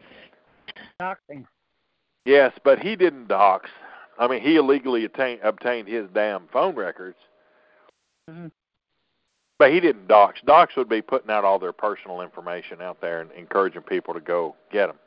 Okay, but isn't it illegal for him to get to get phone records of someone else without that person acknowledging and saying it's okay? If he has no warrant, yes. And AT&T And- is in trouble too. Well, I'm He needs to he needs to be gone. He needs to be he needs to be censured, or not Giuliani. censured. He needs to be expelled. Giuliani isn't the one to screw with. He used to be a federal prosecutor, Right. and and I think if if Giuliani and Giuliani's remained pretty quiet about it, so I don't know what he's going to do, but I hope he sues the shit out of. I hope he files a lawsuit against Congress. Mm-hmm. Hope he files a lawsuit against the Judicial Committee, and I hope he wins. Yeah. I mean, I think he'll go after them individually. Already. Well, the problem is they're indemnified in their job. So if he's going to go after me, Oh. he'll go after the He has to go after the con. Okay. Well, that is what it is. Again, Adam Schiff, Schiff face Just like Trump. already. They're not going after Trump personally because they can't. They're going after the office of the president. Yeah. Okay, they're not impeaching Trump, they're impeaching the president. Because Trump's Sure. protected. And and that's the thing that people don't understand, which is good for Republicans. Because Trump is what? He Trump- has immunity.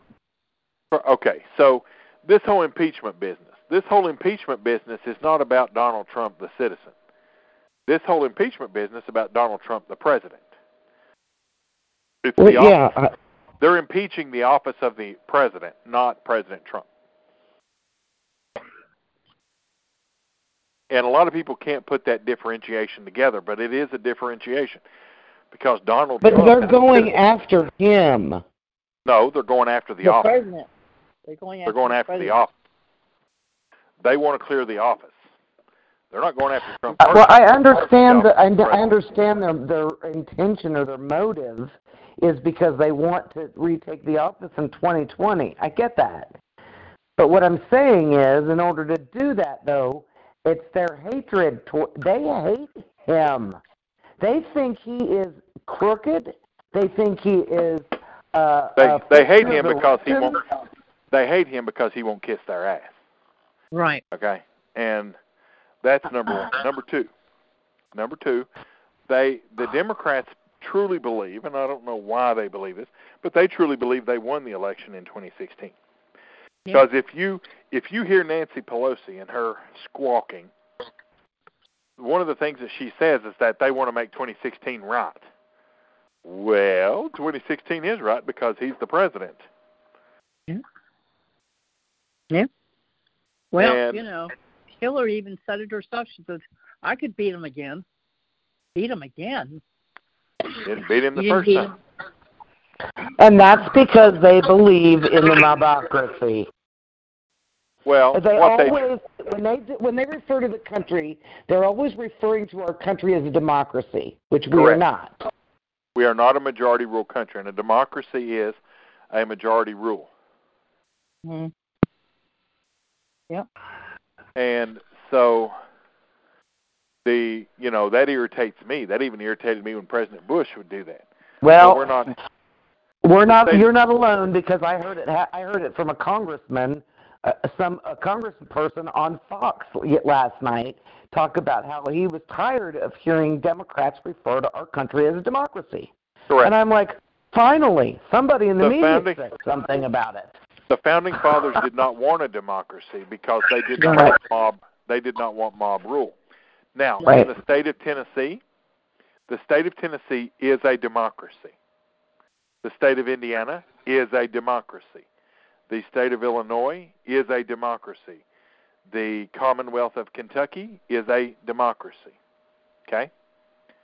That's how the states are designed. That's how they're set up. The majority rules in those states. However, kakalaka, the federal government is not a majority rule. It is a republic of dem- democratically controlled states. Okay? And it never was. The reason the Electoral College was put in place, well, two things. We need to correct one thing for sure. Is it ever going to be corrected? I doubt it, but should it be? Yes. And that is the Senate should never be chosen by the people. Okay? Really? That's a that's a mistake. It should have never been changed in the Constitution. Senate was never meant. The Senate was to be a deliberative body that protected the states, and it was never meant to be chosen by the people. The Senate It was chosen by the electors in the states, though, right? it was chosen by the House of Delegates or House of Representatives in the In the state. states, right? Yes. So the people that you send to your respective capital city to represent you were the ones that would choose the senators. Right. Okay? As it should be, because the states need a voice too. Right. Mhm. The House of Representatives, the House of Representatives was always designed to be kind of a raucous body. Okay? Mhm. It was designed to be what it is. Okay? Get a little rowdy, get a little contentious. That was what it was designed to do. Then The they sent it over- representatives for the people. Yes. Then you send it over to the Senate. The, the Senate is designed to be a, of a deliberative body that looks at the interests of the states and the interests Mhm. of the people. And then you come together with a group of people that are designed to represent the people, with the with the group that's designed to represent the states, and you come up with something that works for both. Okay, well, Democrats didn't like that. And it's kind of interesting because Democrats held most of the chambers in the state houses until the 70s when this changed. This actually changed in the 70s. And so Democrats began to see losing control, so they changed it to try and be a vote of the people. Right. And so now you have the Senate has become almost as political as the House. However, the Senate has six year terms, so a political lifetime happens multiple times. And so the Senate can be a little more, you know, Mitch McConnell has the ability to be a little more uh, firm handed because, you know, yeah, he's up for reelection next year, but um, he he's going to win. Listen, anybody thinks he ain't, he is. Um, and and believe it or not, I'm actually quite happy with Mitch McConnell. Mitch McConnell has really um, done a 180. done a great job. Yeah, he really has done a 180. You know, I remember when President Trump was first elected, and Mitch came out saying snarky things like he doesn't understand how it works here, and it Well- doesn't go that fast, and you know, I think- he's kind of gradually, you know, I think Mitch McConnell got to know the president. yeah, and I think he went to he went to the president and listen. One of the things that that people that are around Trump all the time that talk to me tell me is that President Trump is really a generous and kind man. Mhm. Which to see him on TV or to hear him at some rallies, you'd think, um, okay. But listen, he has an unabashed love for this country that I haven't seen since President Reagan. right, Okay? He makes me proud to stand up and say that I'm an American. He makes Mhm. me proud to say that he is my president. Okay? Mhm. And yes, he's rough around the edges as far as how he handles things, and he's not as polished as our previous politicians, but what were they doing? nothing, What were they getting done for us? Nothing. nothing. China was kicking our ass by the trade deficit. Does anybody did anybody see the trade deficit news that was just released? Um, didn't they? Oh God, what was it? That they've cut the The- trade deficit by almost a Right. third. Right. Okay. Does anybody see the job numbers? The job numbers are crazy.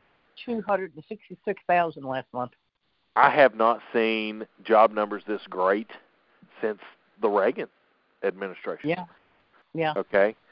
If if and I know you guys have heard me compare this, and I got I got to tell you, I think President Reagan would have loved Trump. I don't think he would have liked some of his stuff, but I think he remember There was a picture of Reagan actually meeting Donald Trump, Yes. citizen, and said, "This guy could be president." Yeah. So I think I I think the comparisons between him and Reagan are quite phenomenal. Actually, I think there's a lot of Yeah. similarities yeah, between the I two. do. And. Reagan was a little more polished in how he handled things, but I, Reagan was just as much in your face as Trump is, but Reagan did it Oh, different. Yeah. Yeah. And Reagan if almost Trump, did it with humor. huh? Reagan almost did it with humor a lot of times. Well, Reagan knew the the the thing about Reagan and listen, any of you that have there's a book out there's an audio book and if you guys want the CDs, let me know. I will get you the CDs. The Reagan Library may not like me doing that, but I will copy I will copy the CDs if you want them and I will send them to you if you promise to listen to the book. But it's an audio book and it's called A Different Drummer by Mike Deaver. And Mike Deaver was by Reagan's side for 30 years, Yeah.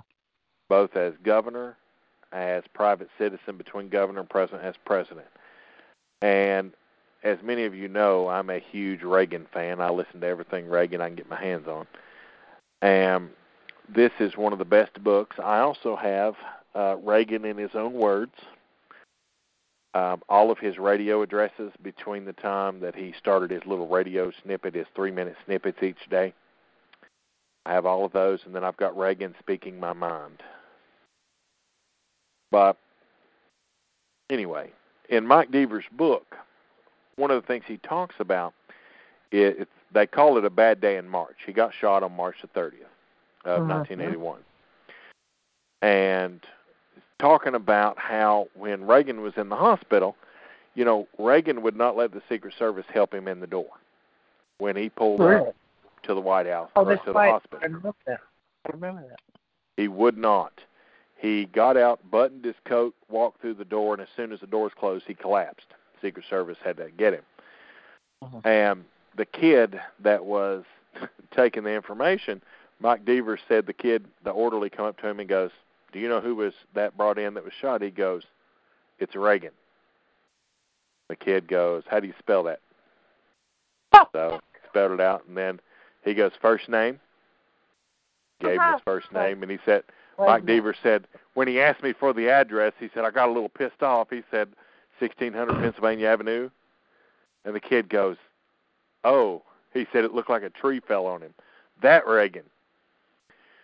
Uh, uh, and uh. the reason I tell all this is because Reagan was able to get by with a lot of this stuff because of how he was in the hospital.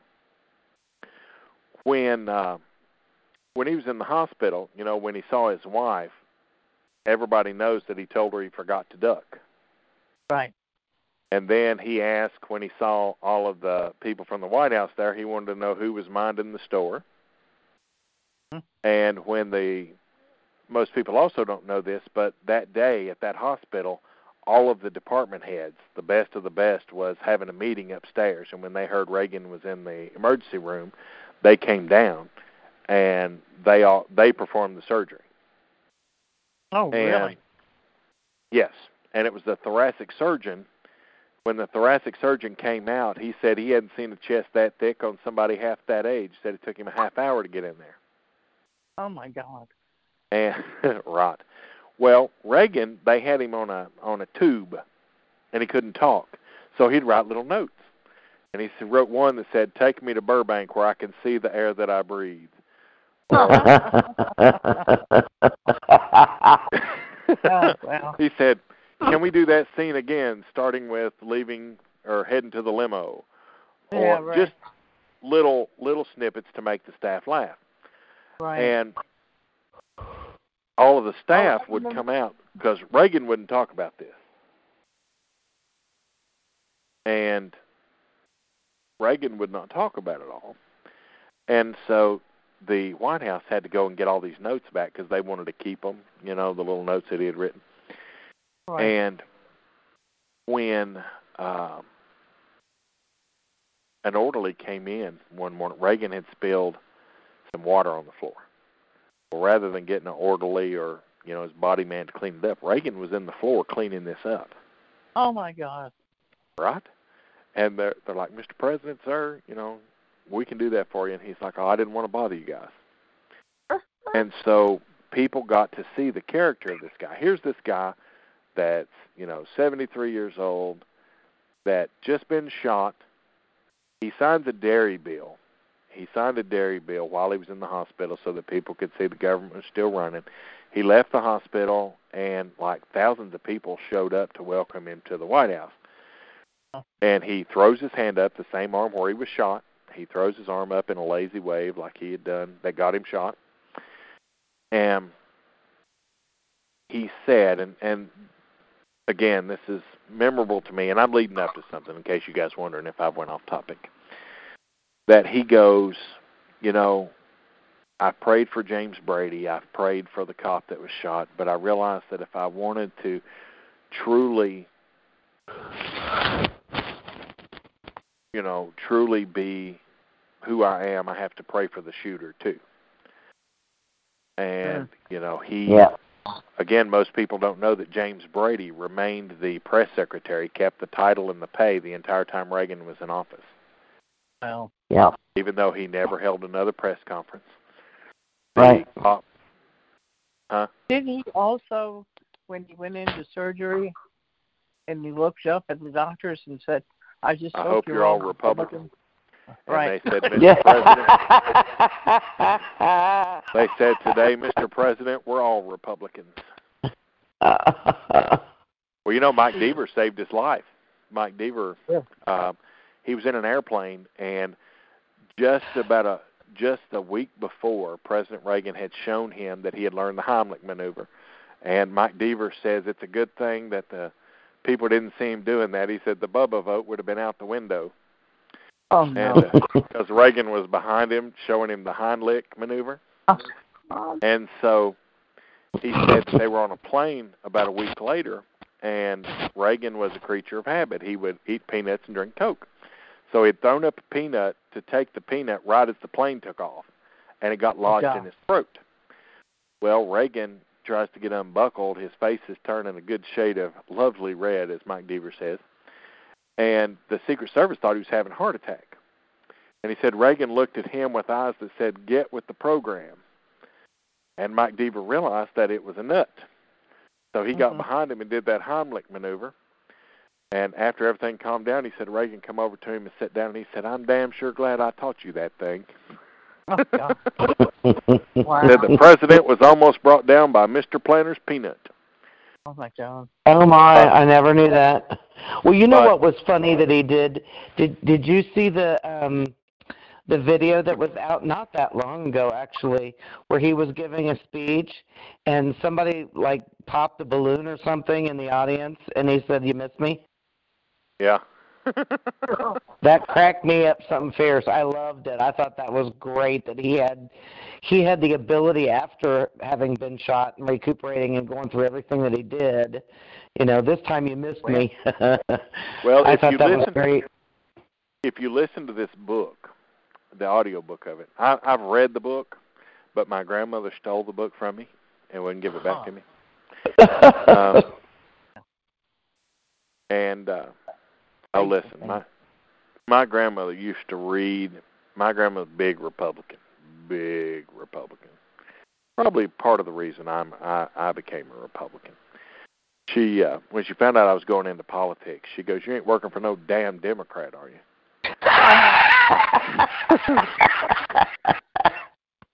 Oh, said, funny. I said, "No, man." Well, you know, getting back to Mitch McConnell, you gotta you gotta understand, Mitch was not the best dude during the Obama administration.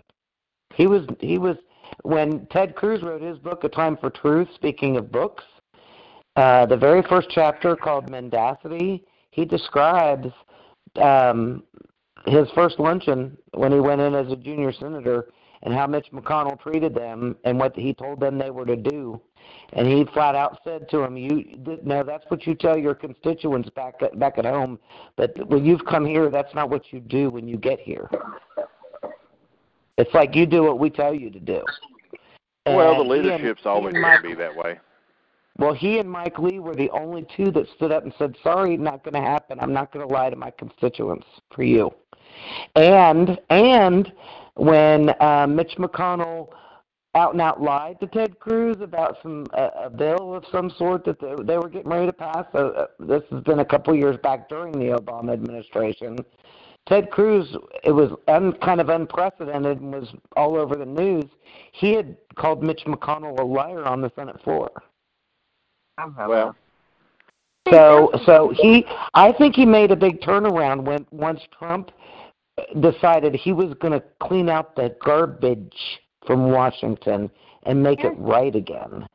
Here's well, the I thing. think they're they're claiming, you know, we want to impeach President Trump because he abused his power. Okay, let me ask you a question. When Obama signed an executive order implementing implementing DACA, which he had no power to do, Right. that would be considered abuse of power. it would be why why wasn't he impeached? um, because the abuse of power wasn't great enough for impeachment. Wasn't great? He signed a It law. doesn't matter. The bar for impeachment is set very high for a reason, and there's a reason.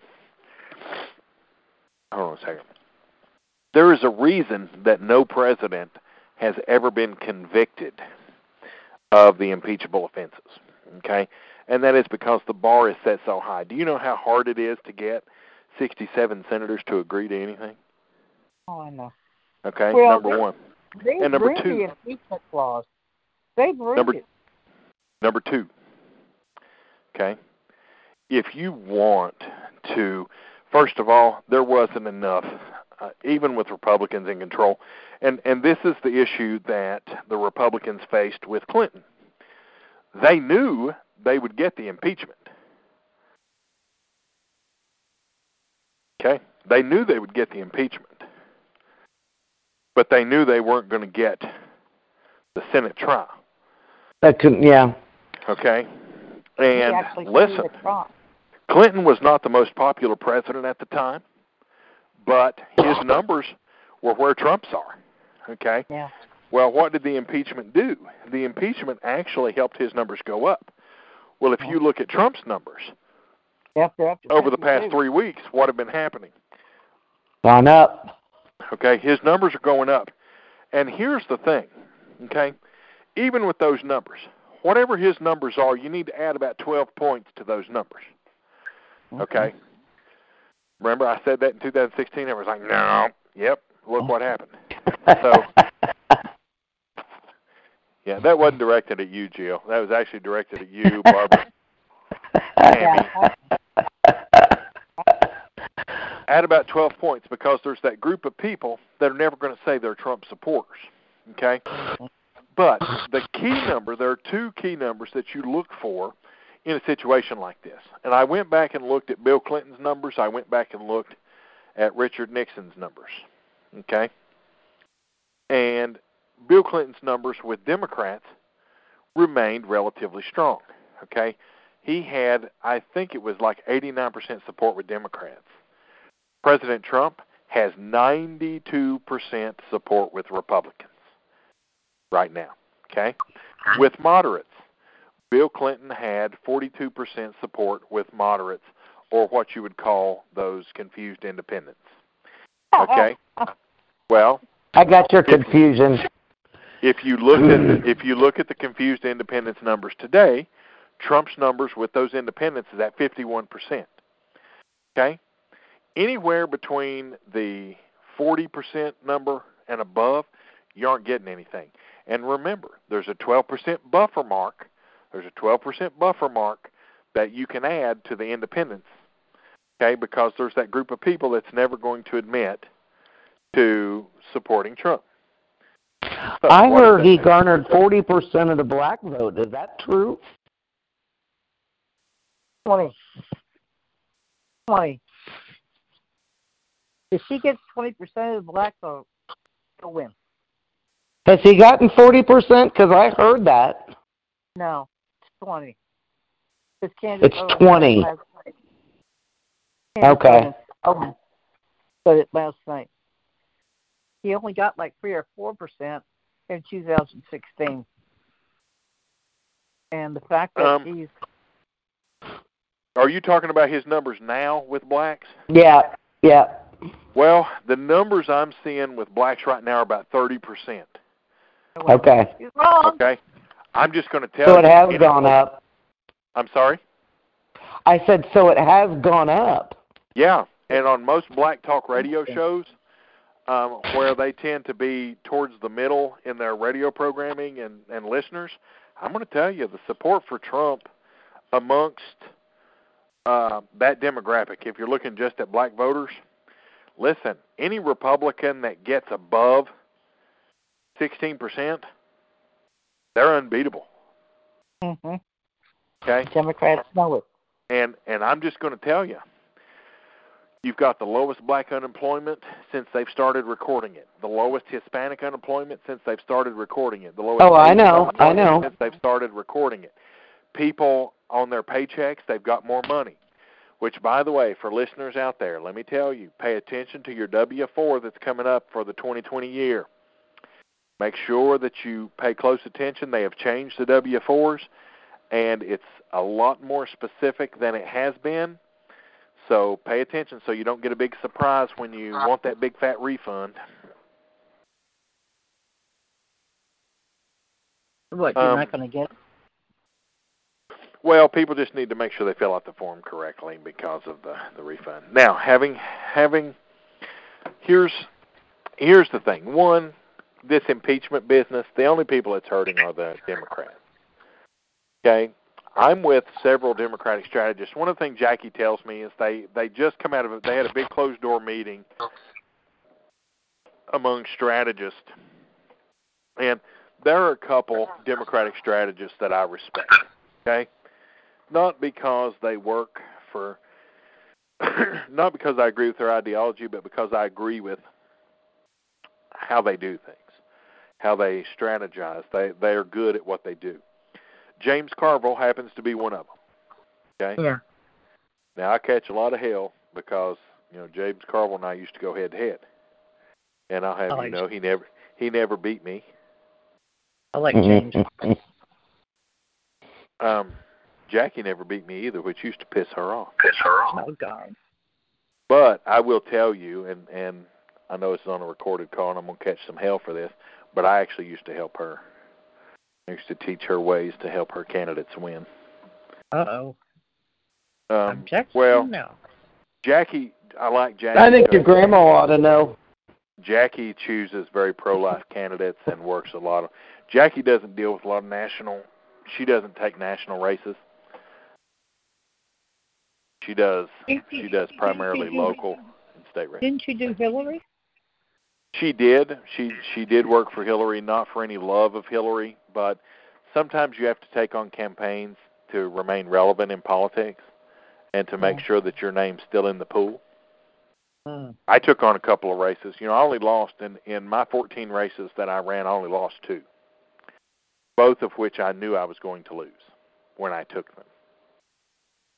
Um, one guy, when I took it, he was 60 points down. We lost by eight points, Oh wow. And it took Sherry Jones cheating to beat us. But I knew we were going to lose when I took it because we were running in a predominantly Democrat area. Um, the second race that I took, I took on principle, just because I wanted to prove. I was told that I couldn't get this particular individual within ten points. I got him within two. Oh God. Um, but having said all that, here's what we learned. Hang on, I'm going to tell you what I learned from the Democrat strategist meeting. James Carville told about 800 people in a room that if they continued down this road, they would lose on the local level, they would lose on the county level, they would lose on the state level, they will get obliterated on the federal level, and that guarantees them a loss at the White House, the Senate, Yeah. The House of Representatives, the state houses, the state legislatures, the county governments, the city governments. He said, I'd be surprised if we don't lose dog catchers. Wow. Well, why aren't they listening? People are telling them. I tell them.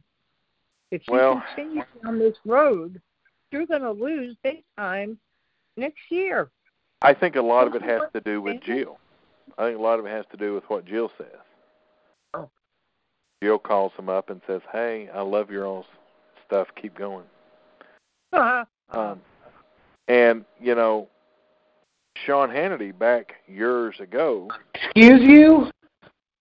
your Excuse excuse, um, years ago, one of the things that um, one of the things that Sean Hannity did was have Republicans get involved. Listen, I think Republicans ought to start calling all these Democrat senators jobs and tell them what a great job they're doing, and they should keep it up. I think Republicans I- ought to seriously I start mean, calling them I- up. Are they incredibly that stupid that they don't Um, see where this is leading? All well, because one of- hate this guy? one of the things that I've learned about being in the Beltway was that nothing else exists outside of the Beltway. I mean, I'm not promoting, you know, for the Democrats to win. I'm just saying that somebody up there must have two active brain cells, you know, to see that, hey, this is not going to bode well for us next year. Maybe we ought to back off. So I'm But- not sure what the what the hell decided to head on in Pensacola today with that Saudi national, but Yeah. the Phoebes are on the move. They've already arrested six people. Right. Really? Yes, they've already arrested six other Saudis living around the base.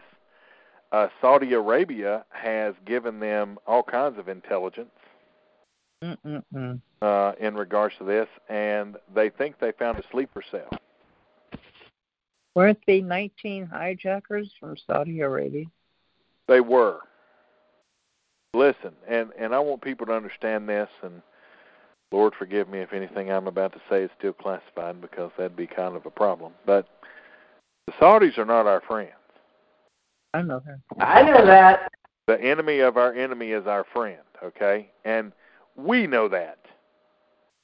Yep. Okay, but Saudi Arabia is the closest thing. Saudi Arabia and Jordan are the two closest things we've got in the Middle East, and Egypt of getting anything done there. Mhm. So our only real super backer is Kuwait. Listen, I'm going to share something, and I want you to I want you to hear this. I remember, distinctly recall, and I think it was during the Clinton administration, when Hillary went over to Saudi Arabia. She went into their school or their colleges, and she talked about women and how they were having their genitals mutilated. Okay, and she was all about how horrible it was for the women over there. And she went into the colleges and she got into their textbooks and she saw firsthand what they were teaching over there about the hatred towards America. And she called them on it. Who? I think it was Clinton. It was a female, so I think it was Clinton. No, I take that back. It wasn't Clinton. It was Barbara uh. Walters. Barbara Walters. It was Barbara Walters. Went over and met with them, met with some college students, and and like I said, got into their textbooks and saw the kind of hatred that they were that they were teaching them about America. So I've known for a very, very long time that the Saudis are not our friends. Oh, yeah. So so have we. So why is it that they go and you know uh, play nicey nice? What now? Why, why be a part of the Iran Right UN? there. Huh? Because you have Iran right there. You got you have Middle East that needs to be stable, and you need oil. If you don't have if you don't have the backing of of Saudi Arabia, you know they might hate you. If you don't give them planes and give them things that they need and help them out a little bit, you won't get any oil. I see, but I thought we were the now. I thought now that we're the top producer of oil in the world, why do We we, need theirs? We don't need their oil. However, we do Oh. need an in into the Saudi, and we do need an in in the Middle East. And listen, the lesser of two evils is the lesser of two evils. Really, to be honest with you, I wish we'd get the hell out of the Middle East. I think after 9/11, my, like my brother said before he died, bless his heart and rest his soul, he said they ought to get in a plane right now and go over there and make a cat box out of that place. And he was right. We keep putting up with the crap. And we keep Well- going over there and spending loads of money that belongs to us. Well, we're the It lone belongs to super. us.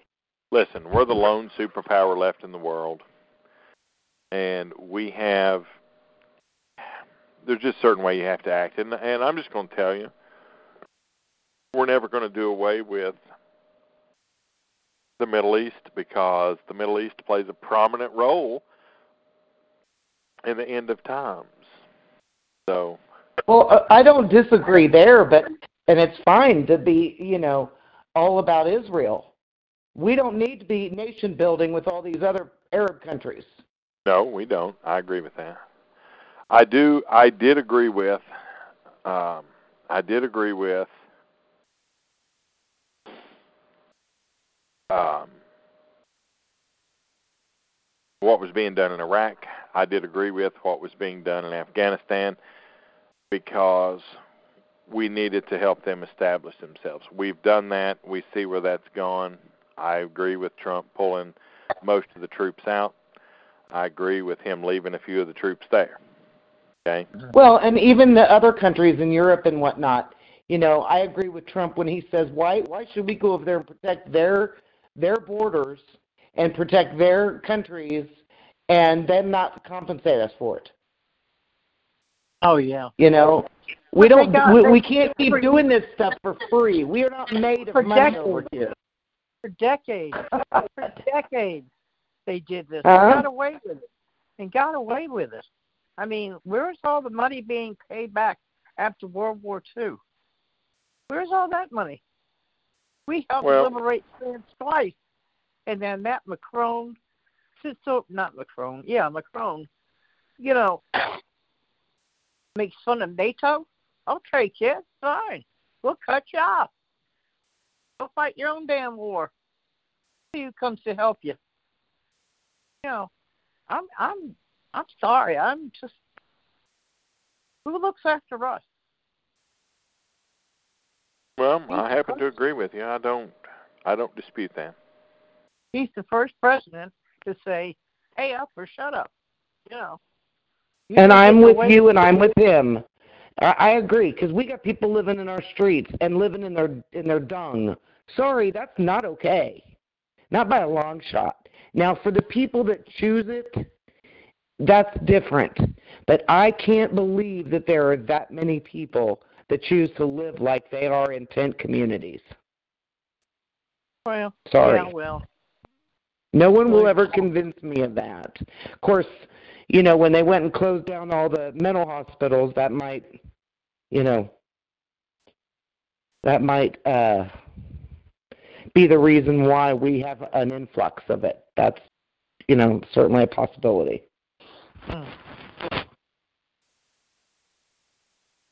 well, I think that you have to. There's always the bigger picture, and there's always more to it that we, you know, we don't know, and so that. Well, what kills me is you got Americans living on the streets, you got veterans living on the streets, when you've got social services that the illegal aliens sure as hell find out how to use it. So why are our veterans not finding out how to use it? Why are there not more advocates to help those people that are living on the street that maybe don't understand? You know, I'll tell you something. My brother was not the sharpest tack in the box. And I attribute that to the fact that he had two congenital heart issues and needed a heart transplant that we didn't learn about until he was in his 40s. The point I'm trying to make is is that I think there are some people that are ill, phys- whether it be physically or mentally, whatever, and they do need to have that assistance because they don't know where to go. Sometimes just men don't like paperwork, and they don't even know what that Job and Family Services is. So they need someone who's aware to help them with that, to, to direct them and lead them there. Okay? I mean, eh, you know, eh, the fact that they've got people defecating in the streets and to the, to the point where it's actually got business owners creating videos talking about how they're closing their businesses down because of the needles and the crap that's in front of their stores in the morning that they have to clean up themselves.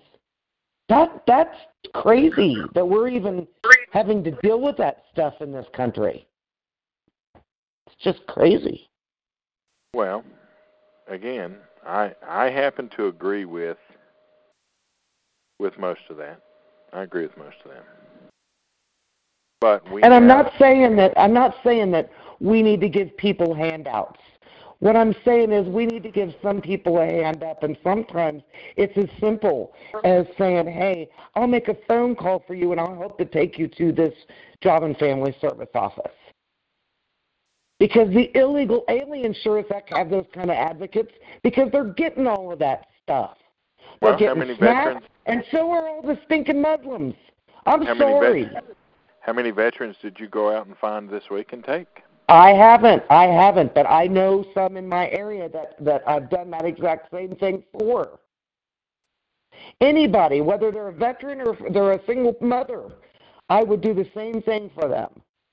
And that's the kind of stuff that we need to do more of, I think, as a society and have more community oriented things. than depending on the feds for anything. Social services need to be at home, not on a federal level. Well, They shouldn't be up in our marriages. They shouldn't be up in our health care. None of that stuff is any of their business. Well, They need I to agree. do like Ted Cruz said and make the federal government fit inside the Constitution. well. In other words, even- get rid of most of the d- departments. And oh, by the way, I did hear that um, the president was talking about doing just that. Well, he, he Why does- can he can to some they- degree. That's why they hate him. I think they were talking about eliminating uh, or putting together education and labor was one of them, combining it. Well, they've been talking about that for a while, and I agree with that. But Yep. boy, will that will they be kicking and screaming on that one? Well, you know, the the Democrats just want our money. They don't want us to have money back. Let me ask you: Is anything going to happen this to Schiff? I mean, Uh, in, uh, you know, I think he's getting too big for his getting. Um, don't get above your raisin. it will surprise me if anything happens to him. If you want to know the truth, That's so wrong. That's Um, so wrong. now if Republicans get the House back, and he he comes in, you know, he comes in back, then the Republicans can go after him. Wish they would. They have Yeah. to start making people accountable again. And I think if Mr. if our president, Mr. Trump, is reelected, then he will start that process. It has to start. The accountability for wrongdoing has got to start. And you know what? I remember when Ted was on his campaign trail, he said that if he was elected, he was going to open an investigation again against Hillary Clinton. And I heard the same thing from President Trump, but it hasn't happened. Why is that? Um, because he's been blocked By whom? by Congress. The President doesn't have the authority to open up an investigation. Congress has to open that investigation because they oversee. He has the authority of the State Department, but he can't. He can't call for investigative sources. That has to be done by Congress. You mean to tell me that the Attorney General's office is his office and, and he doesn't have the ability to call for an investigation? The AG can call for an investigation, but they're already investigating. So Clinton? yes, they've been investigating Clinton for quite some time now. Okay, good. They need to get it done, and they need to hold them accountable. I, I don't know that, and you know, a lot of people don't want to hear this, but I don't know that she'll ever be held accountable for any of that. I mean, I'm just going to be honest with you. And that's what's wrong with our country. No, I think she they're thinking one is day in she's, jail, they'll they'll kill her. well, Oh, yeah. she she's not ever going to go to jail. Why does she still have Secret Service? She'll have Secret Service till the day she dies. Why? She's our president. This the same reason Michelle's gonna have it until she dies.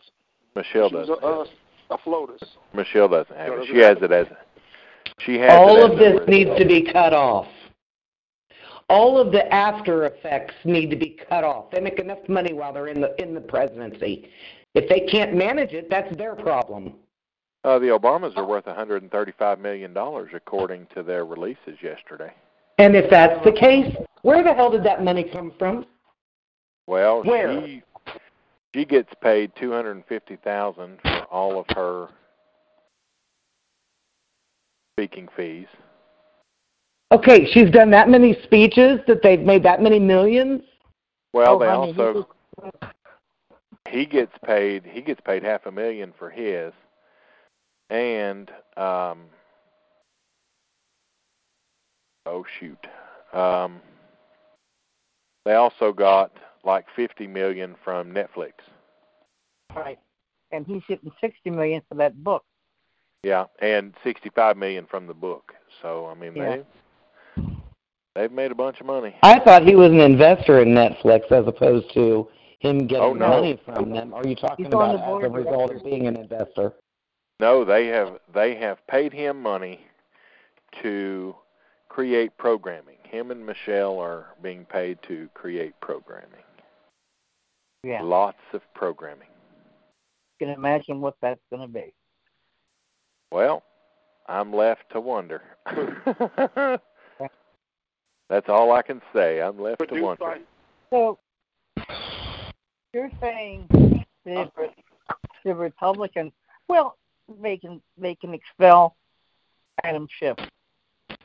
Um, because I think what he's doing is a coup. You know something? The, the listen, the the uh, committee he sits on and chairs right now has already put in writing requesting him to step down. What more does it take? No. What, what more uh, does it take when the very committee Pelosi, in ri- writing requests that? because Pelosi won't allow it. One thing. They're golden boy. That's funny. I'm sorry.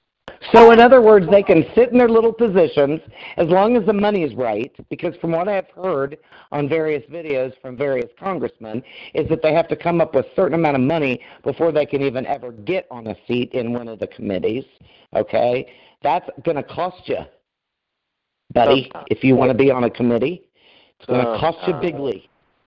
Oh, oh yeah, Well, they have to do that. To be, to So, be the chairman. so, you know, if that's the case, I, I just, I, I, it's full of corruption, and until they weed it out and get rid of it and start putting the country first again, we're in trouble, and people have to start realizing that. They're, Well, first, first like, of all, Congress. Listen, no, we're not in trouble um, in regards to that stuff because that'll correct itself. See, you're you're looking at it from let's put a band-aid on Congress. You don't put a band-aid on Congress, and you don't expect Congress to police itself because they're not gonna, especially when the Democrats are in control. Now, when the Republicans are in control, they'll police the Democrats. okay, okay. wait a minute. Then why doesn't the Supremes put a halt on some of the stuff that goes on, like Maxine Waters and the crap she was pulling? and and and why doesn't why doesn't the president have the authority to call checks and balances on Congress since they're doing the same crap to him? I mean, this is supposed to be three co-equal branches of government, so it behooves the other two, if one is is doing the wrong thing, to step in. yes, If they're not correcting themselves, then they need to be corrected. Correct? I mean, isn't that what draining the swamp is all about? Yes, and listen, the the thing is, is that you can drain the swamp all day. Okay, and I'm not listen. I'm not saying anything other than that. However, however, and this is what everybody needs to listen to, is that it's going to take the voters to help drain the swamp. Yeah, sending President Trump there to start the process was great. Okay, but what happened in 2018? They decided to send the Democrats and let the Democrats have a whack at Congress because the Republicans weren't getting anything done. Well, what have the Democrats done? They've done absolutely nothing except for spend millions and millions of dollars that could have went towards veteran services. Amanda said it best the other day when she said that all this money being wasted could be used for local projects, veterans, and she brought up a couple of other things. Okay. And listen, I am. Uh, They'd rather give it away to special interest, and that is where a lot of the problem is. That and this 501c crap needs to stop. That's George Soros in a nutshell. I'm trying to figure out. I, I guess I don't understand what the big, you know, you've mentioned the 501c3 thing before, and I don't guess I understand what the what the point of that Well, George Soros uses his 503c uh, organizations as a front to garner political power. He does. He's been doing it for years. Okay. And he has he has screwed up other countries as a result. His own country where he was born will not allow him to go there. He's banned from there. You are aware of that, right? I am. Okay. So the man is not all there. He here he is a multi-billionaire and there are others. It's not just him. I'm aware of others because they've been bringing a few of them up on Fox News lately. In fact, I think it was Tucker Carlson that did. The point is is that these people who are made of money are calling the shots. And I for the longest time have been very intrigued by the fact that I was informed by people in the media that were in the media during JFK's days where they said that the two party system was designed to keep the people going back and forth at each other which would which would keep the power in play. And that seems real reasonable to me Yes, but the United States does not ever need to be a multi-party system outside of its two-party system. If you become I'm not that, saying there should be. A, I'm not. The, listen, the founders didn't like political parties to begin with. correct. So therefore, in my mind's eye, any elected official, we don't need Republicans or Democrats. Any elected official that wants to run, put your hat in the ring, make your money, whatever, get, garner your money like they do, like they do now. Whether it be well, no super PACs, whatever. You go around, you get your donations, and get elected based on your merit, on the things that you've accomplished. Boy, wouldn't that be a change? Instead of how much money you can generate. well, Beto O'Rourke is a perfect example. Ninety-two million dollars, and look at who he turned out to be. I mean, Okay. seriously. I guess I'm I guess I'm I'm back to trying to figure out why that's a big deal. Why why is the money a problem? Are you kidding me? No. What's the I'm- I'm- national debt? I'm being quite serious. What's the national debt? Who gives a damn what the national debt is? Well, oh, oh I don't.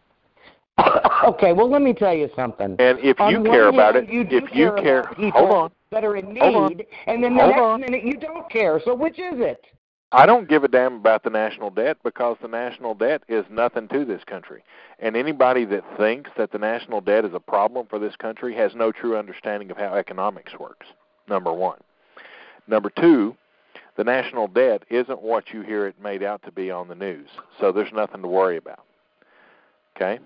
Secondly, China. Okay, so we've balanced the budget. Is that what you're saying? No, our bal- our budget isn't balanced. But the point is, is that these mon- okay. Well, I, I'm not going to go into an economics lesson tonight because it's so late. I'll give you an economics lesson in our next show, but I'll simply put it this way: the national debt. I don't have a problem with the money. I have a problem with the fact that they're spending millions of dollars on a frickin' political convention that could go Okay. a long way towards getting people off the streets, no matter where could. they live. It could, and you know what? If But, people but wanna- they don't think that's important. It's more important for them to have their law dee daw conventions that they spend three days running around hoopla with hats and stickers and signs and thinking that they're God's gift to politics. well, first of all, That's what's more important to them. Well, they're going to find out one day what's really, really important. The Well- Because we all have a higher authority to answer to. okay. the Democrats do not care about First of all, they let don't me- care about. hang on, Barbara. Let me let me clear a couple things up. Number one, if people truly wanted to solve the problem of homelessness or veterans on the streets or whatever, then why aren't people out there raising money to make that happen? Okay? Because I do know of some organizations that are most of them are cheats and scams Um, the uh, what's that one project? It's called the Wounded Warrior Project. Don't ever, don't anybody ever give one dollar to that program. Really? Okay? They're a sham. There's another program out there that everybody's big on. Don't ever listen. If you want to help veterans organizations, don't give it to these damn little, uh, like the Wounded Warrior Project. Eighty-four Yeah. percent of what they bring in goes to overhead costs. Do not give to them. How about Tunnels to Towers? That program, that one's championed by Limbaugh, and less than less than I think it's thir- I think it's thirteen cents of every dollar, so about thirteen percent goes to overhead cost and fundraising. That's a good number. That's actually a great number. That's the one where they uh, buy, pay off mortgages, isn't it, for families of soldiers that have died? That is correct. Yeah. So I am I'm simply saying this, okay? I I know that if I want to give money to a political candidate, that should be my right. Okay, if I want to give it to Beto O'Rourke, I should be able to give it to Beto. Now, if Beto fails, then that's on Beto. Okay, I'm not. But but but look at look at how many different politicians they're finding but are taking foreign money. then that's look the at government. how many of them that they're finding that out about. Listen, that's the government's problem to solve, not mine. Okay? And I know Okay, and I agree with you there, but this is about isn't this about cleaning up our government? It is.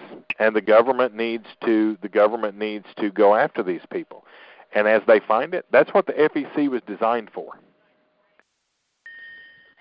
Okay? The FEC was designed for this specific thing right here. I they, I hope they're not as worthless as the FCC because they've sure failed us.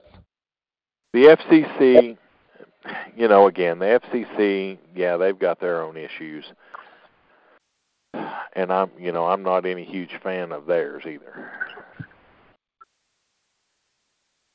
Well, that's what I'm saying. I mean, it's just a big, huge overhaul that needs to be done, and and you know, I realize none of this is going to happen overnight, It's not, but it's and just there is a lot, and and but you have to start somewhere, and I think that Trump is a good start.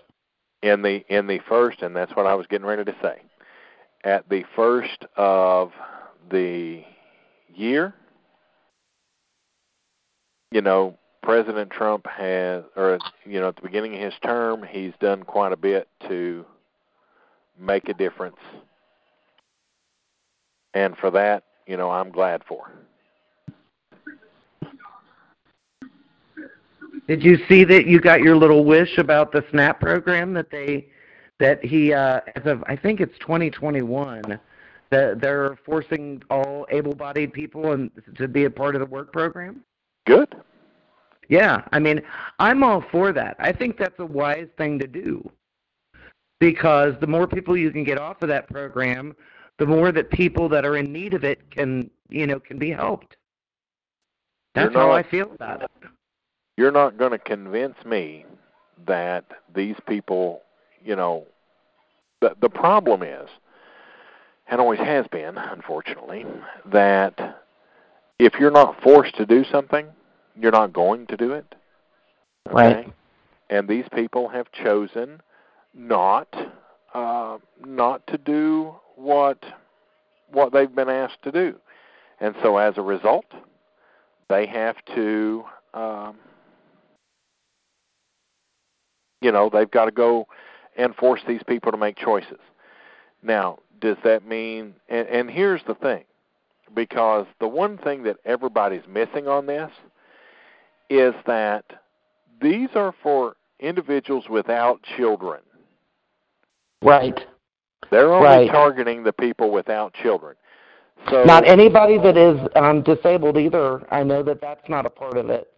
no, it's not. If you're disabled, then- and they shouldn't go after people that are disabled. Leave them alone. Right. And and, and because the next thing coming, and and this is what's going to make my day. This right here is what I'm waiting on. they uh, will be ordering over 2020, 21, and 2022 a forensic accounting review of every single individual in these here United States that is on Social Security disability. And they are about ready to tighten the guidelines for the little bastards that receive Social Security disability. And it's time to put some of those lazy bastards to work. And I am Careful. so glad. I am so glad that that's. about Well, to I hope that they I hope that they do a better job than they did when my brother went through the system. Because he needed a heart transplant and he never got it and they took him off of his social security disability and a year and a half later he died. Well, So I- for I'm every gonna- so for every person who does the wrong thing, there are going to be people who are put in jeopardy as a result of it. And I hate And- to tell you that, but that is the truth. And unfortunately, that may very well be true. But it is time that we make some of this stuff go away. And I'm going to give you some examples. Okay? Obesity. Okay? I'm sorry. But just because you're damn fat don't mean you can't work. I'm a testament to that. Three months ago, well, let's see, yeah, that. three Oh. months ago, three months ago, I weighed 358 pounds. Okay, first of all, that was a shock to me because I didn't realize I weighed that much. As of yesterday morning, I weigh 318 pounds. Okay, I shucked Good for 40 you. pounds in three months. Yes. Now, Good for you. I can't take all the credit for it. Part of it's working in a factory. Okay? But I've also made some changes. So it is possible to make those changes. Okay, I know I've done it. When you and- say working in a factory, are you talking about like just like sweating a ton? I'm sorry? Uh, well, I don't know what you mean by part of it. You can't take the credit that part of it's working in a factory. Are you talking about what are you talking about? That that just being overheated or or what what? No, being up How moving that- around. Being up oh, moving okay. around. So so the movement. Okay, all right. I get you. I I understand now. Okay. And so, you know, you have to Amanda says I don't have her cooking either. Which is true. I don't all the time now. But um it also it you know, even with even with that, you know, getting up and moving around really helped because I was in a job before I got fired that Sedentary. Uh, mm, you know, that I sat in a damn desk all day every day yeah. and you you know you've got to get up and and move around so Yep. And and that's kind of where where we got to the point so now that needs to be removed if you remove that nearly 3% of all disability claims has to do with obesity the Oh. next one that the next one that should be removed is alcohol addiction. Okay? You should not receive a disability check because you're addicted to alcohol. And I'm sorry, but you shouldn't. Okay? Again, I'm not, you know, I, I don't want to debate the merits of, you know, alcoholism being a disease. I agree it is a disease. And I agree that it can affect your life. However, why should I, as the taxpayer, be responsible for paying you a disability check because you're a drunk? Go dry your ass, go dry your ass out. Get to some AA meetings. Stand up. My name is so and so, and I'm a drunk. And let's start to solve the problem. Okay. Listen, Right. the only thing I've ever been addicted to, well, medication-wise, what? uh, it was Lunesta. I got to the point where I couldn't sleep without Lunesta. I realized that I was totally dependent upon that crap, and I don't like being dependent. So I quit it. Now, the way I quit it, I could have done a better job quitting it. Um, I could have weaned myself off of it, but I chose to quit cold turkey, which was Oh yeah, stupid. the weaning would have been better. It was incredibly stupid to quit cold turkey, but I did it. Well, it depends on. See, that's the thing. There's some medications you can just go right off of, and you know, and others you can't. And obviously, that's one of them. Well, you know, it was it was tough. And you know, there, you know, Amanda takes um, Ambien, but in truth, her issue isn't addiction. Her issue is that she truly cannot sleep. Okay, and even with it, her sleep is very choppy. So that's why I said earlier, if she's asleep, we leave her alone. Yeah. Um, but yeah, your body has to have rest. correct. And so you know, it's it's a very what's that? Mine or was that Malachi's?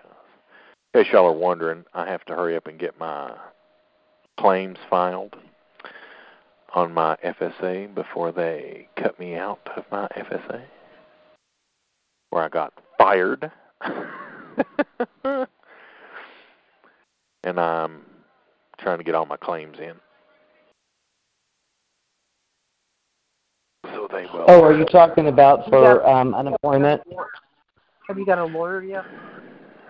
Um, the ACLU appears to be going to pick up my case. Oh boy. That is just too funny. Oh, I know it. Mr. it. Republican going to the ACLU, that just cracks me up. Well, I figured that.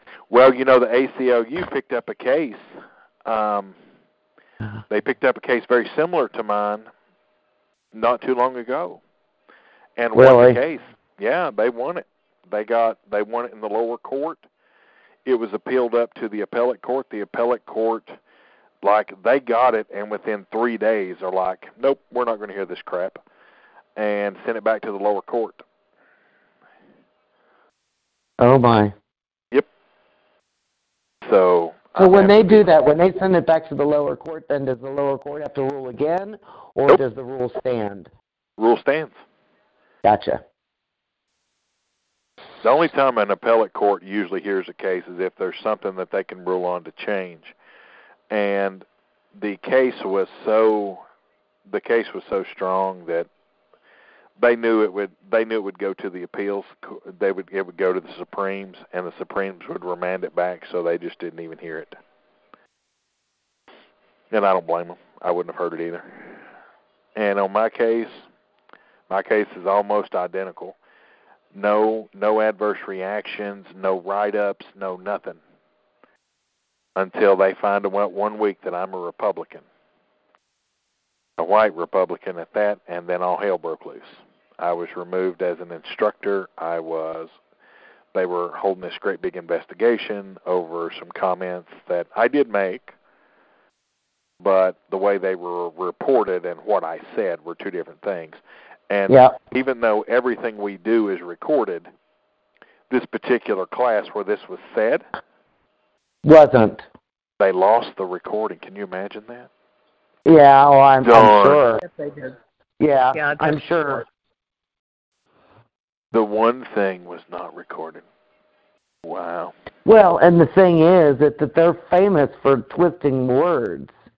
You know, Yeah, I mean, look at what, it's just like with Adam Schiff. Look how he twisted the words of the phone call of, of President Trump. That was Right. horrific. And that's what now. they went after.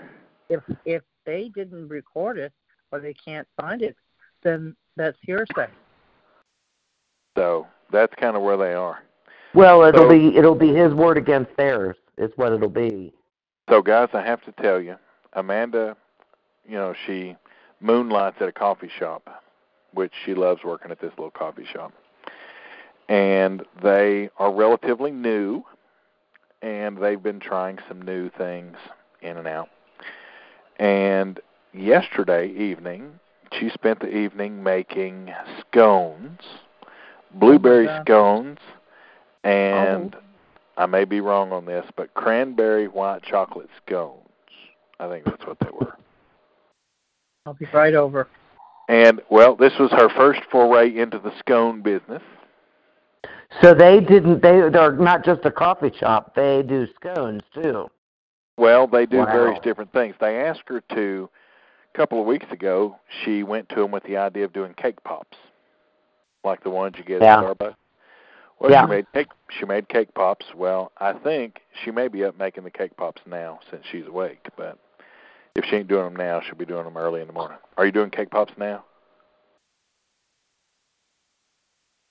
Okay. Yeah, those are great. Those are No. so good.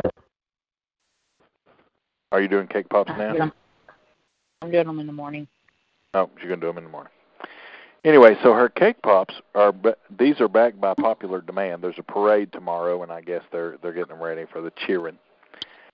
But I, I bring all this up to simply say that I am very proud of her. She has really used her culinary experiences to really enrich the coffee shop, and it's just so fun watching her get excited about baking this stuff and it being a success. And this her this is the first time she ever did scones.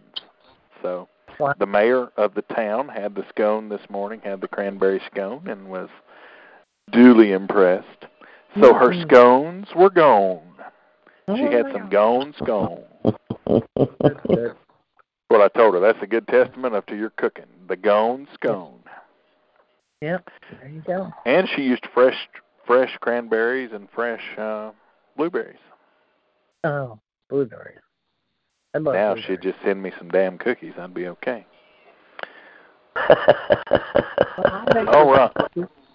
I'll make There's that weight loss thing again. Hey. All in moderation, sister. All in moderation. And besides, I know, I know. It's, in fact, it's not. It isn't good to lose weight and do it quickly because that's when you tend to gain it so much of it back. Look at Here- Oprah. I mean, my God, she's lost a- weight and gained it. I don't know how many times. Yeah, but that's just because. Never mind. Anyway, here's a public, here's a public announcement. If anybody likes, I said a public announcement. If anybody likes Richard Gere, the young Richard Gere, there's a great movie on Ovation right now called The First Knight with Sean Connery. Yeah. Oh, I love that movie. that was an okay movie. Sean, But my Huh? favorite movie with Richard Gere. That's where Sean Connery gets burned up at the end of it. Remember, they end up uh, Well, he does. pushing the thing out onto the lake. my favorite movie with Richard Gere is An Officer and a Gentleman. And a gentleman, yeah. And I think that has more to do with Debra Winger than anything. but we'll blame it on. We'll blame. it. Probably. That's funny. What?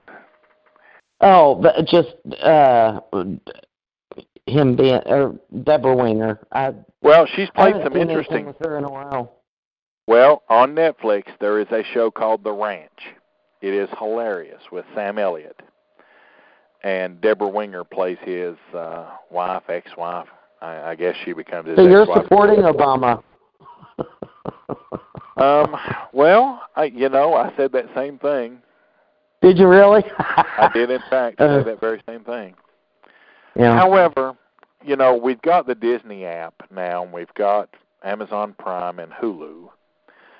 Hulu. so- mhm. Hulu and Amazon. And do you Hulu run, you just run that through your TV? Hulu, yeah, we can. Hulu and Disney are paired together. So if you buy the Disney app, you can get Hulu, ESPN for twelve dollars versus six ninety nine for just Disney. So it makes sense to get all three. Yeah. If we could, we've been talking about dropping. You want to keep Amazon Prime because you get shipping in two days when you want something, and so you, you know it's smart to keep that if you order from Amazon. So we've talked about dropping Netflix. I don't just think I, I just think we've not pulled the trigger on it yet. Oh.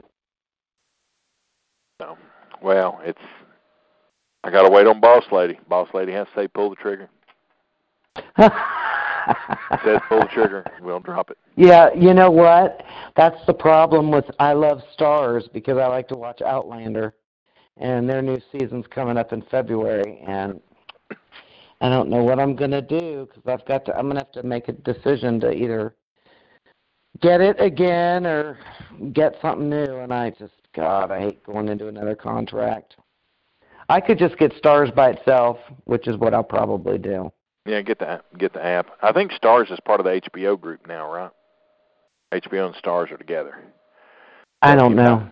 So if you buy HBO and get the HBO app, HBO Now, you also get Starz and one of the others.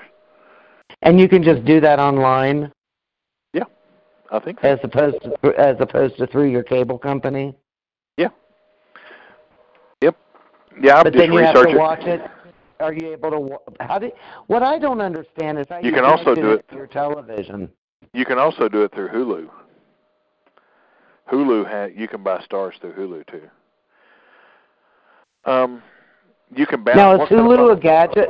Is Hulu just a a a, a, a Hulu is- channel or? Hulu is like Netflix. It's just a different company. And it's all internet driven. Yes. Okay, so but how do you get it onto your TV? What kind of phone do you have? I have an kind of cell Android. Well, I knew you weren't Apple efficient. What kind of Android? Uh, Moto Z. Motorola. Yeah. Then you're going to have a slight problem. What I would recommend, do you have a smart TV? Yep. If you have a smart TV, that means it has apps on it. Do you see the apps on there? No, I don't. I don't think I've seen any apps. But I haven't. I, I mean, I, no, I don't. Then I guess If I you don't- don't. If you don't see any apps, then you don't have a smart TV. So what I would recommend you doing, since you don't have a smart TV, go to Walmart and get a thing called Chromecast. Okay. It's called Chrome, C H R O M E C A S T. Right. I'm It- familiar with like Chrome, Google. It'll cost it'll cost about probably around thirty five dollars. okay. What you do is you plug it into your TV. It then makes your TV a smart TV, Gotcha. and then you can. so it's like an adapter for a smart TV.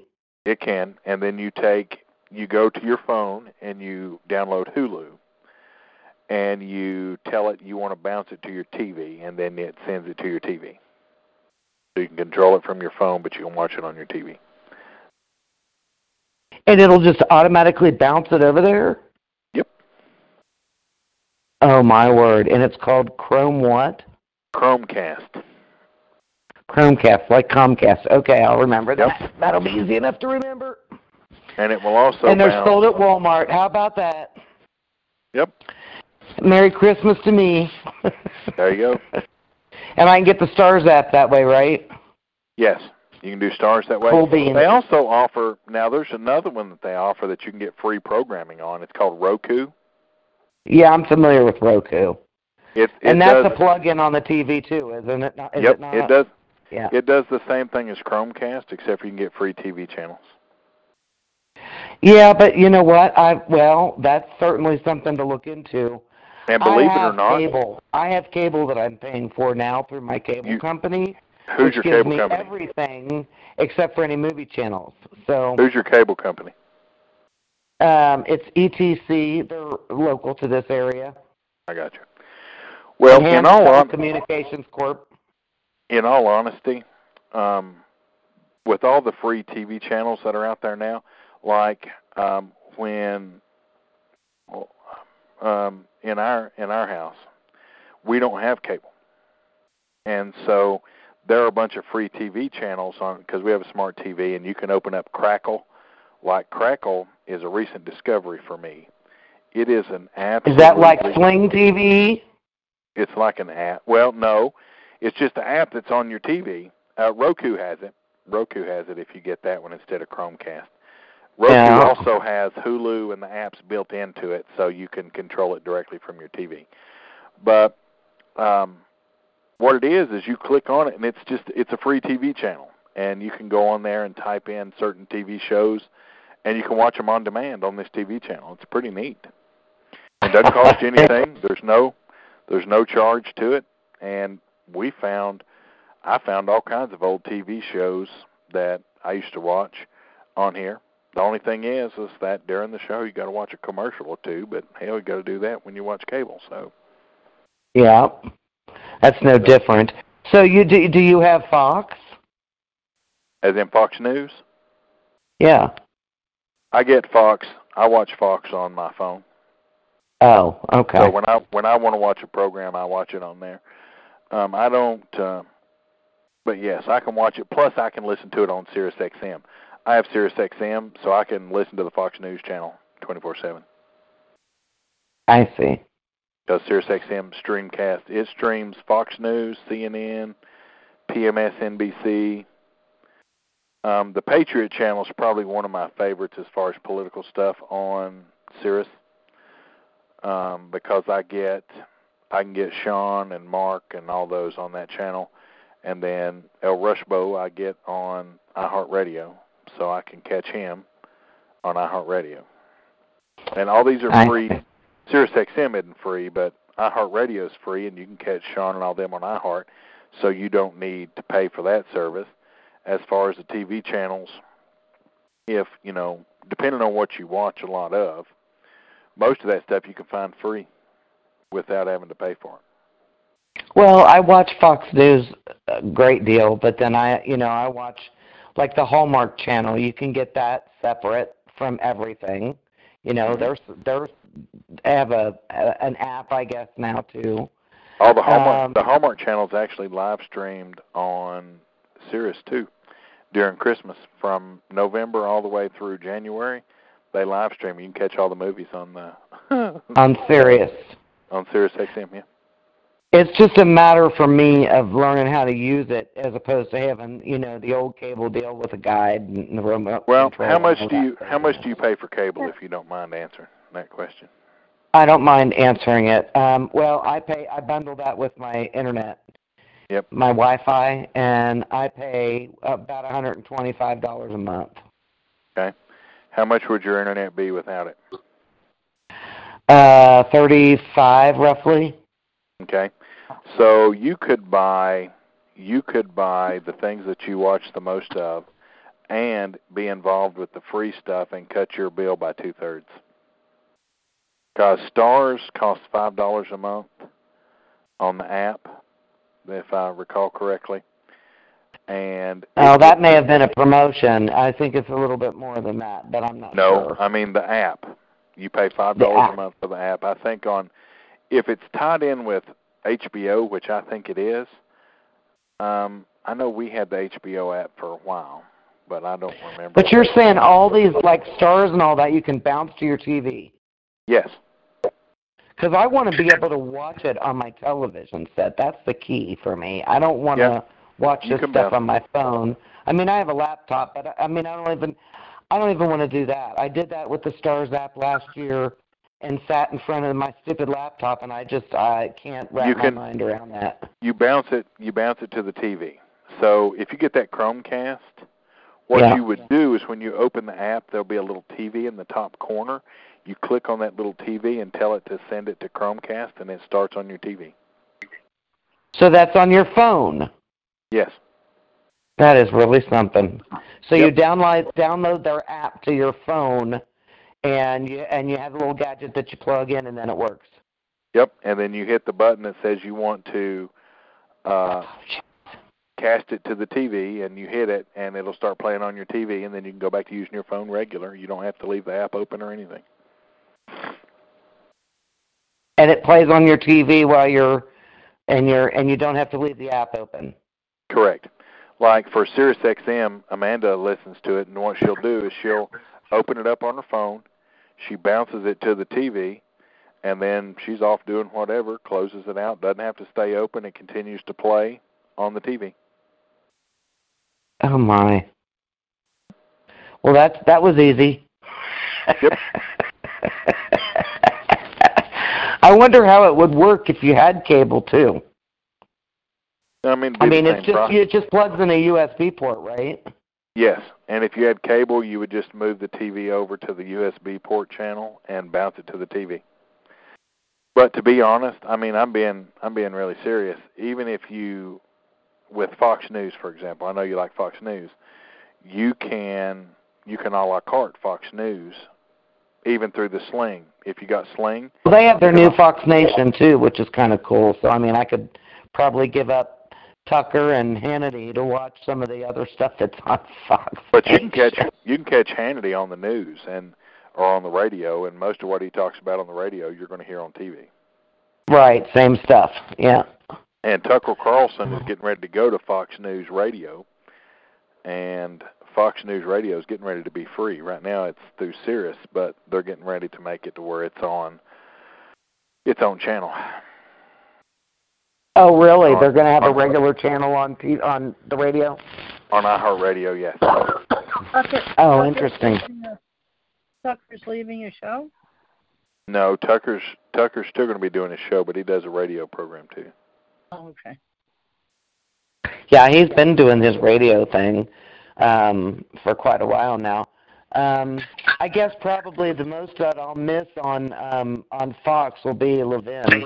I really enjoy watching Mark. yeah, but you can catch his TV program if you'll wait a day. It it doesn't come out on the day he does it's the next day, but I think that it play you can catch most of it on uh Levin.tv. Isn't that Blaze TV? No, it's not Blaze TV. I know he's on the Blaze, but the sooner the sooner that idiot goes off the air, the better off we'll be. Glenn Beck's a moron. Oh, You don't like Beck, huh? I did. I, I used to. Now I don't care so much for Beck. Well, you know, you know something. I'll tell you what. I, I, I kind of, I, I kind of empathize with the guy, and I'll tell you why. Because I know that he went through some serious, serious health stuff. Well, he's still going through it, but I still I Yeah. Don't, I don't. And uh, I really think it's it's ha- taken a toll on him. I don't think he's has. looking nearly as much. you mean that problem he had with his anus? Well, I mean, Blaze Blaze TV is about to go under, so it's it's almost done. Um, and you know, well, part of it has to do with him and how he's chosen to do his his format of his show. You know, before he was he was great, even on TV. His his biggest mistake, as funny as this may sound, was leaving CNN. Him and Lou Dobbs both had great followings on CNN, and you know Fox, you know Fox stole them away, but neither one of them have had the audience that they had with CNN, even though a lot of the audience. Yeah, but you know what though? I'll tell you something. I got to give Glenn props for laying out his little chalkboard about this whole deal that went down with CNN. with Ukraine. Oh, well, Did you did you not see that video no. where he talked? You know that chick, that lit Chalupa or whatever her name is. I think that's her last name, but you know they they've been talking about that in the hearings and stuff, and how they want to call her as a witness. And I know the Republicans brought her up in their test some of their testimony. Um, you know that she was involved with the whole uh Yovanovitch deal and and whatnot. And and she was she was instrumental in taking down um oh Manafort. And tied in with Soros. And but I mean he put together a whole thing about how that thing went to, you know how that whole thing managed to be put together. And I mean it I, Soros isn't it? And George or uh Obama of course Obama was in his administration at the time so but yeah he I mean he laid that did you not see that video No. okay I tend to avoid Glenn Beck. Okay, so is he? What are you trying to say? Was was that peddling a conspiracy theory, or um, was this stuff factual? Because uh, for the life of me, I don't understand how it's coming to fruition when they talk No, I think- it on. I think I think what he what what you were saying, most of what he you've said, I've already known that it you know it is factual, but I'm just not a huge fan of Glenn Beck. So I'm not saying he's wrong, Okay. but but Glenn or Beck that he is, doesn't have his stuff together. Glenn Beck is a big conspiracy, big conspiracy guy. He always has. well, there's one bigger, and it's called Alex Jones. well, Alex Jones. I read an article about him, by the way, from an ex-employee of his uh, yesterday, and it was unreal the stuff that he was telling about that guy. What are you saying? oh, he was saying that the, that uh, working with him was horrible. I mean, it was uh, he he. Um, as a matter of fact, when he winded up, when he wound up leaving his employment, he didn't even show up, and he didn't call and let him know or anything. He just left and went to a different job. And he said, and he claimed that Alex Jones called him and a couple couple times, and when he finally did talk to him, he that Alex Jones admitted to him he didn't want to, he didn't like doing what he was doing anymore. So a lot of what he was doing was just sensationalizing, you know, well, Infowars. Infowars has been clickbait for a long time. Right. And right. you know, that's Alex Jones's group. But, you know, there are Well, he let me tell you, you know, he was involved in exposing uh trilateral uh well more so the Bilderberg group. That's when I found out about him. Well, Alex Jones Uh, and I saw him out in front of Chantilly, Virginia, when they were all ushering their cars in. He was on video. I saw that years ago. Alex Jones Um, did listen, Alex Jones did have some good stuff early on, but like a lot of people, he found that clickbait makes money. And yeah, and he ruined it. And so if you look at World News Daily, um, WND, that's garbage. Yeah. Um, Infowars, garbage. The one a lot of people wrongly think this is part of uh, oh who's the Colonel the the Colonel used to be uh, last name West. Allen West. Okay, there's a website out there that has his name on it. That's not him. It's garbage. Really? Um, Net News Daily, garbage. Um, What about the Daily Mail? What do you think of Ben Shapiro? garbage. Garbage. Really? Yep, it's garbage. Garbage. It's not even in the United States. Who? Ben Shapiro? I thought he was out of California. Daily News is run out of Great Britain. No, no, Daily Mail. Oh, Daily That's Mail. Ben Shapiro's website. Yeah. Yes, but he's clickbait too. Yeah, you know, you're getting a lot of these are all clickbait. Even Matt. Well, Drudge. but Ben Shapiro is in it to. He's a young person, Jewish boy, Jewish young He is. man, young married from California, and he started going to places like Berkeley and different universities and giving talks. That's yes, what I know. got him kind of into the mainstream. And he he's Well- very similar to he's he's the the the Israel side of or the religious side, if you will, of Crowder. They kind of do the same thing. See him and Steven Crowder, if you know. Well, I won't even go into Crowder. Rookie, listen, Crowder, yeah, but wait a and- minute. He was for Blaze TV. and and I'm not even gonna. I, I've listened to. I, I sat with Brooke one night and we watched a bunch of his. Do Steven Crowder stuff. Yeah, and and I'm just going to tell you. I mean, she likes him, and and he's okay, but he's another one of those that can be a bit of a conspiracy theorist at times. And you just have Well, to. I remember last year when the, when Alexa came out. Did you see that video of him, him and his buddy testing Alexa? Yeah. Well, listen. I, I here's here's here's something, and then we're going to go because we've been on here a long time. Um, one of the one of the things that people need to remember about the program, about these people, are number one. You know, if okay, the conspiracy theorists, for example. One of the biggest conspiracy theories in the United States has to deal with Area 51.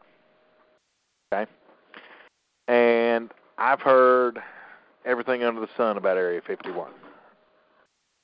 Well, I've been to Area 51. Okay? There were certain areas I wasn't allowed to go, and I had eyes only clearance. But um, I've been there. And until you see it, part of it, you kind of are like, okay, what am I expecting? What am I going to see? You know, blah blah blah. Um, a lot of the conspiracy theorists are wrong. Some, I will tell you, there are a couple out there that are so close it ain't even funny. But most of them are wrong.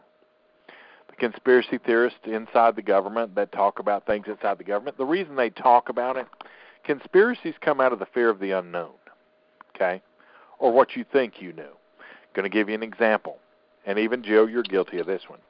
I heard so many people talk about how an explosion happened on the North Tower during 9/11, and how this explosion didn't match up with something some damn scientist said. Okay. Well, was that scientist there? They were looking at a camera angle or angles, and they're trying to make a judgment based on what they thought they saw. Okay? But you have a bomb moving towards a building at a couple of hundred miles an hour. It doesn't look like it when the plane's coming in, but it is moving very quickly. And it pops into this building and an explosion of jet fuel. Okay, jet fuel is very different than gasoline. And this explosion happens. Well, I heard that it looked like that uh, explosions were planted inside the building to make the building fall. Okay, I've heard I've heard any number of things. I've heard about the I've heard people say that Flight 93 didn't go down in the Pennsylvania field and that a bomb made that hole to make it seem like and you know I've heard everything. But the interesting thing is is that I hear this from people that A weren't there, B weren't directly involved in anything that happened on 9/11, 12, 13, 14 or 15 surrounding those things. And so they want to go play on people's fears that, oh, hey, the government took down these two buildings. Well, why in the hell would the government take down these two buildings? Okay? There weren't any government entities in this building that they claim they took it down. And what does the government have to gain by taking down two buildings on the most expensive piece of real estate in New York City? They don't the government wanted to do something, there are many other places to do it where they would actually have a strategic advantage by doing it. Okay? So you have that conspiracy theory, and then there's there's others like the the shadow government. Okay? I hear about the shadow government, not the deep state, because the deep state exists, but the shadow government. Now, I have heard some people using them interchangeably recently, but they're two very different things. Okay, I've also heard that the Masons control all of the government. Okay, I am a Mason, and I've been a part of the Masons for almost. I'm I'm in my 40s. I've been a part of the Mason for 22 years. Okay, not once have I ever had a discussion with any other Mason. Okay, now granted, I haven't been to a Mason meeting in probably eight years, but I've not had one discussion with any of them about our plans to rule the world. Okay? Matter of fact, most Masons do nothing but try to help people, including the most powerful ones. And Trump is, in fact, a Mason, by the way. Um, Yes, I know. A lot of people are shocked by that. He's also related to royalty, so that doesn't surprise me a whole lot. But the point, I guess the point I'm trying to make is that there are plenty of things that are trying to destroy our government, and plenty of things our government is trying to do to us. But no, Obama did not put hundreds of thousands of coffins throughout the United States. It didn't happen. Yeah, and I remember those. I remember. Okay. Didn't do what? Um, one of the rumors that I heard was that the FEMA, through the order of the president, placed body bags and coffins throughout the United States in preparation for a civil war. Oh, okay. Okay, didn't happen. I Yeah, in those Walmart lots. oh, I've heard all kinds of crap. Remember seeing uh, they would drive a car through there? That was an Alex Jones deal too. Infowars. Well, Alex Jones is an idiot. yeah, you think? He's a bonehead. But there are other boneheads out there too. Uh, Michael Savage is a moron. Okay. Um, used to love Michael Savage to death, but he's become an idiot. Um, Well, we've had discussions, further discussions about things um, And in times that- past, and there there are is some nefarious stuff that's gone on, and you and I both know it. There are power brokers out there. There are power brokers that try to control the strings of various forms of government. That's just the way it is. It's it's But always that's not. be. It's it's they're not they're not controlling the government. It's all about controlling the money that the government brings in. It's Well, not. I'm telling let you, me it is let me not. let me let me put it this way, and then we are going to get out of here. But let me put it this way: yes, they can control some money, but money only has value if the government gives it value. Okay, and that's economics 101. That if if everybody can learn that lesson right there, it solves so many other problems when you deal with economics. Okay. Money only has value if the government says it has value, whether it's the Chinese yen, whether it's the American dollar, whether it's the ruble, whether it's the oh whatever the stupid thing is they use in the EU now. Um, uh, lira, whatever the case, it only has pound, whatever. The pound is. I think it's the lira. They, it only That- has value if the government gives it value. If the government doesn't give it value, there is no intrinsic value to it. The only thing that retains value are precious metals, Gold. gold, Yep.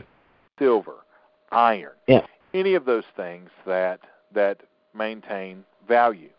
Does anybody know who the number one country in the world is for those type of metals? Anybody know?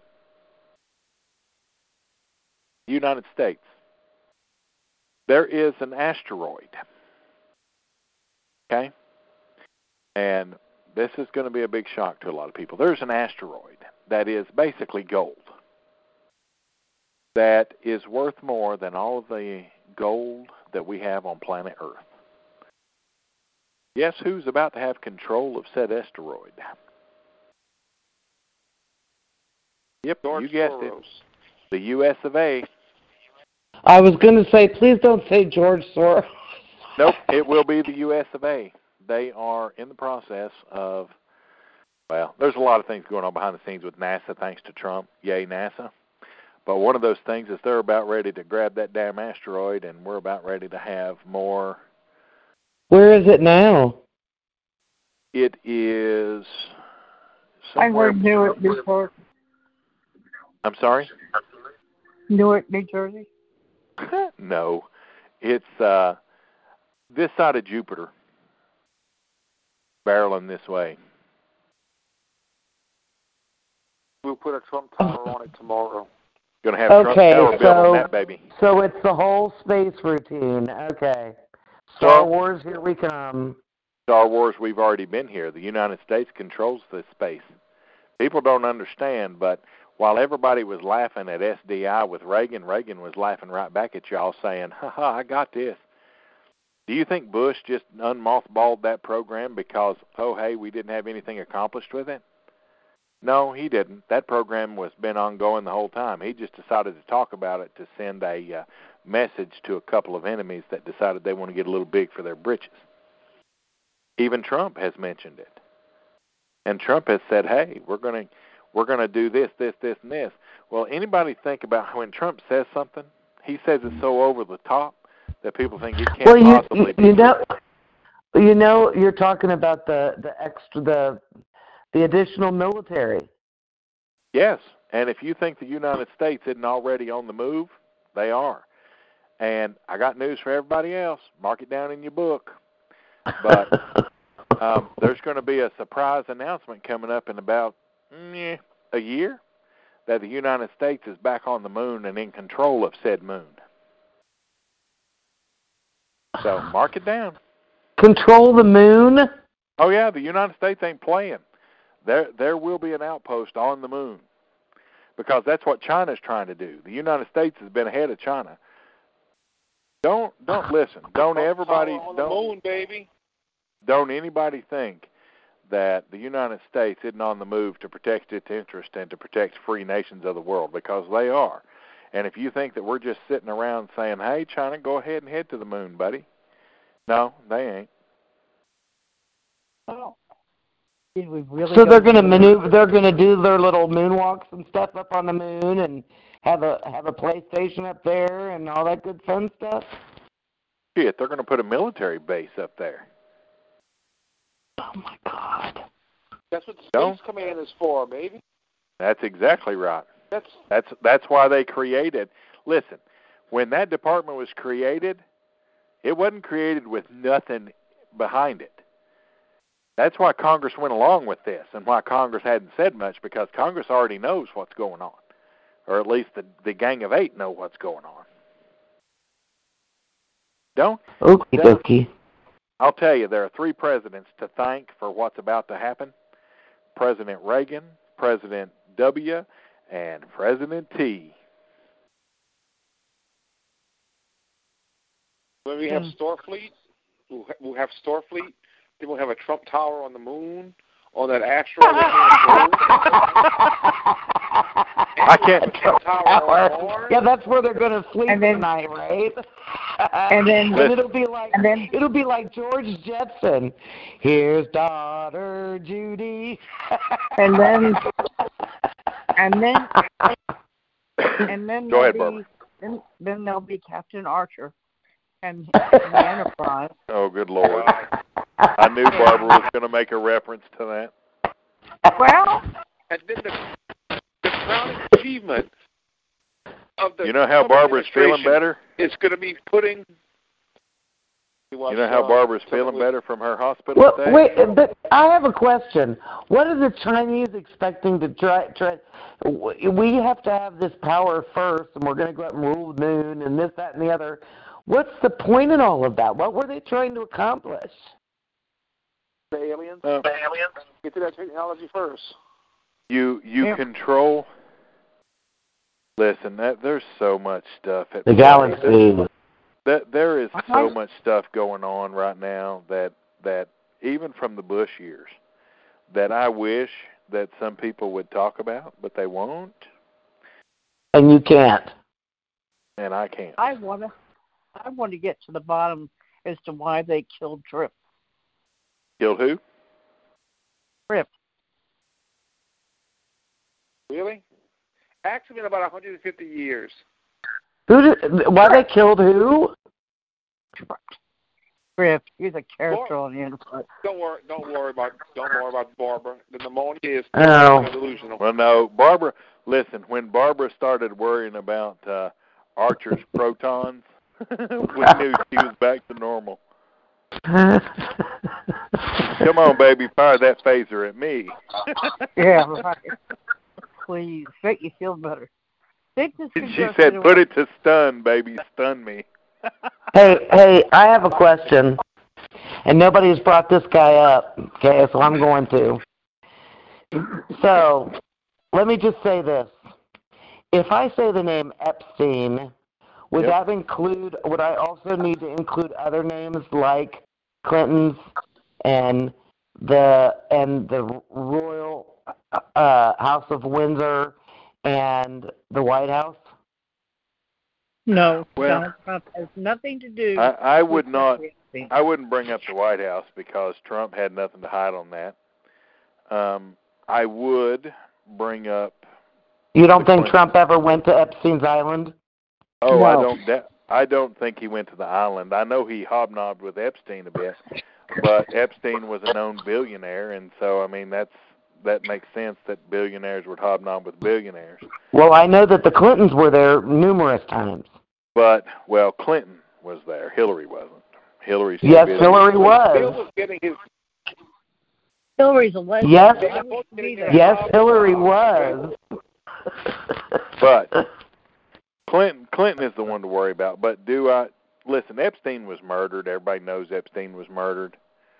Um, just nobody's going to talk about it because odds are Epstein was going to start naming names. hmm Well, okay, and that's my whole point. God. Why can't Well- they protect people that are going to turn over powerful people? Why can't they do that? What protect them against Because they're Hillary? powerful Are you people. kidding me? Protect them against powerful But you- people that could put the hurt on them. Do you understand, though, that the United States would have no jurisdiction over that island? So whatever happened on that island, there's no the U.S. doesn't have a jurisdiction over that. It's in international waters. So it doesn't matter what happened but- on Pedophile Isle. Well, it sure as hell does. Because why would we want anybody or their offspring to be involved in our federal government?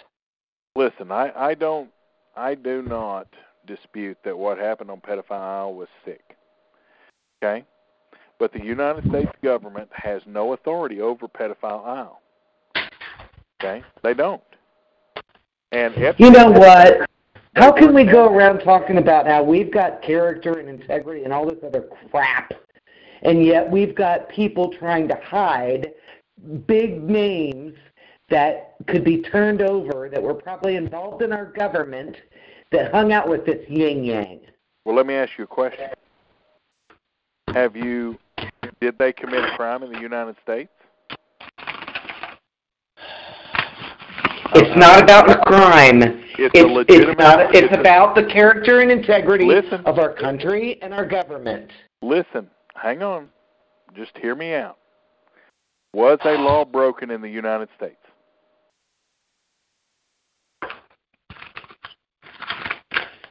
It's not about a law or broken laws or a crime.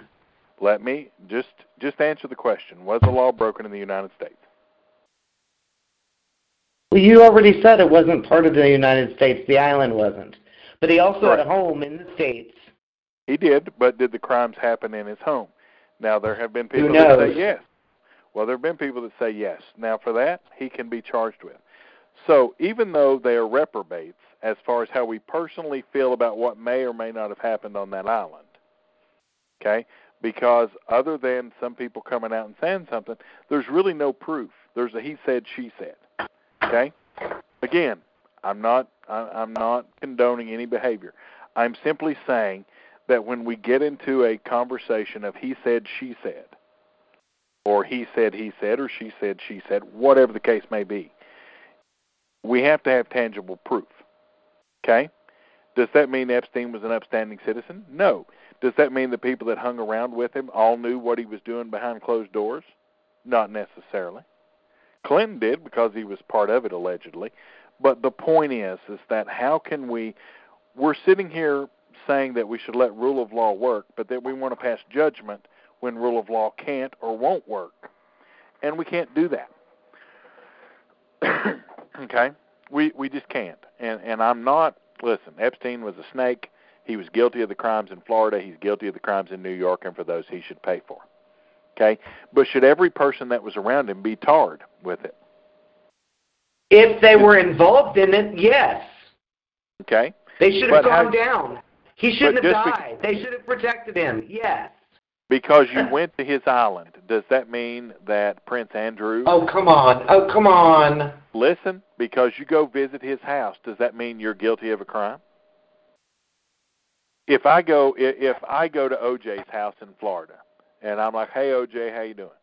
Am I guilty of a crime? Whoever killed him, whoever killed Epstein, enabled it to continue. Whether it be child trafficking, whether it be pedophile behavior, whatever. He enabled that these persons, whoever was responsible for Epstein's death, Well, let me ask you a question. enabled Okay. the trafficking to continue. And Let our me ask- children are at risk Let me ask you a question. from these freaking monsters, and they don't care. Well, sorry, I don't I'm sorry, but it pisses you're me not- off because I got two little grandsons that I got to watch like a hawk because people think it's perfectly fine to do this shit and get away with it. Well, first of all, Sorry, you're not, looking, I'm ser- I'm seriously pissed about this. you're not looking at the bigger picture. Again, you have blinders on. so What bigger picture? You're looking What at what bigger looking, picture is there than your children and, and, at- and their safety? you're looking at your neighborhood. Okay? And so we need to forget about Jill's neighborhood for a minute and let's look at the bigger picture. Okay?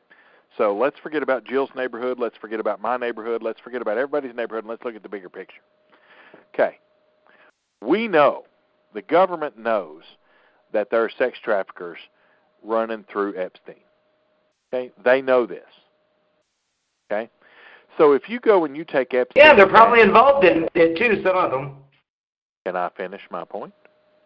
So you Sure, go and you bust you bust these low level people. Okay? You bust these low level people, you maybe stop four or five young girls and four or five young boys from being trafficked. Okay, but yet the network itself stays in play. Are you doing a greater disservice by stopping four or five and allowing hundreds more to be trafficked, or do you say, okay, we we need to and listen? I'm going to tell you, odds are they've got people undercover in these networks. Odds are they know at least mid-level to low upper level who's doing this stuff. But the only way to stop this shit is to cut the snake off at the head. And Epstein's not going to give up the head. Okay? He's not. And while human trafficking, sex trafficking is despicable, and it is despicable, and anybody caught doing it ought to have their balls cut off, shoved down their throat right as they're being hung. Okay? There should be like the cattle rustlers. You catch somebody diddling a kid, you hang their ass right there. And I believe that with everything in me. Okay? However, I think that if you're going to stop this child trafficking, you've got to stop it at the head. If you'll notice, any sex ring that's been taken down recently, they take the whole damn ring down. It's everybody. They get everybody involved in the ring. They don't just get part of them. They get the whole thing. Because if you Yeah, I remember when there was like 26 of them down in Florida that were busted. Well, my uh, my ex-wife works as a child protective officer down there, and occasionally she will share with myself or Amanda different cases. And one of the things that she shared with us at one point was that she had gotten a bunch of the kids from a huge sex ring bust.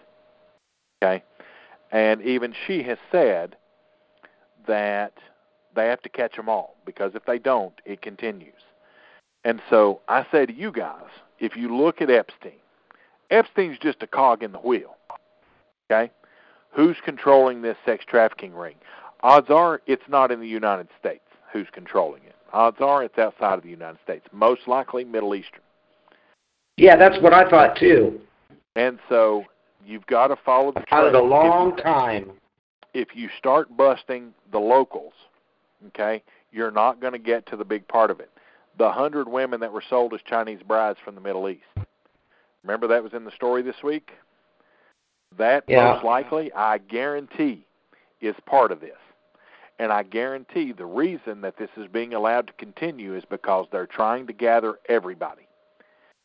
In the past two years, since Epstein came to light, they've taken out 17 different child sex trafficking groups all over the world. All of them have been traced back in some way or form to the Middle East. Hmm. Okay? And they all think they're all combined. But the largest purveyor is in the United States. What they're doing is they're grabbing these kids and they're getting them out of here. Okay? So, listen, while it's sick, it's revolting. Yes, there are certain things you have to do to take care of your kids. Okay? You need to teach your teenage daughters that if there's an ad on Craigslist for modeling gigs or this or that, they don't need to go because odds are it's a sex trafficking ring. Okay? There are so many other things. You don't want to go alone into certain areas of town. There there's just so many use the buddy system. There's so many things that you you need to do and yes, it's sad that we have to do It's that. not just girls. It's not, but the the point is is that while you're complaining about having to watch your grandkids like a hawk, you should always watch your grandkids. Okay? Okay. My grandchildren are not going to be far out of my sight. My children, okay, my girls are not going to be far out of my sight. Why? Because somebody ever grabs them, and I'm going to tell you what. I will go on a hunt and I will kill every son of a bitch that ever. I know. I And that's know. just how it is. I Okay. understand that feeling. Oh no, you don't. You don't understand. People do not want to get me on the warpath because I will hunt you down. I will skin your ass alive, and I will cut you into little bitty pieces and mail you back to your family and say who's next. I yeah. don't tolerate that stuff. It is sickening, and if anybody, and I go on the record of any of my daughters are ever touched by anybody, that son of a bitch will never make it to a courtroom to even worry about a jury letting him off because I will cut his dick off, shove it down his throat, then I'll slice his fucking throat off and mail him back to his parents and say, This is your sorry bastard of a kid. Now you can bury his head. And that's just the way it mm-hmm. is. Because people like that are sick. And here's here's my thing in all this. Let the government do their job. Okay? Bob Barr is on top of this. Let him do Okay. his job. He is trying to bring these people down. They're trying to bring these drug traffickers down. They're trying to bring down the opioid companies that are being a parlay because all of this stuff's intertwined. Okay, the goal is to get the United States an addicted country. Okay, Why? For what purpose? To make us all their slaves? because then they can take us over. Yep. Th- thank you. Okay, but there's there's more of us alive that aren't that way than there are that are. Having said that, listen up. You got to stand for something. You'll fall for anything. Freedom isn't free. Thank a soldier for without them, we wouldn't have an all-volunteer army. You know what? Thank the families of good American kids that aren't high on dope and they're actually trying to make it in the world because sounds to me like Yes. they're few and far between. I am the political Superman saying, have a good night, everybody. Good night. Lucky Land Casino asking people what's the weirdest place you've gotten lucky? Lucky? In line at the deli, I guess? Aha, in my dentist's office.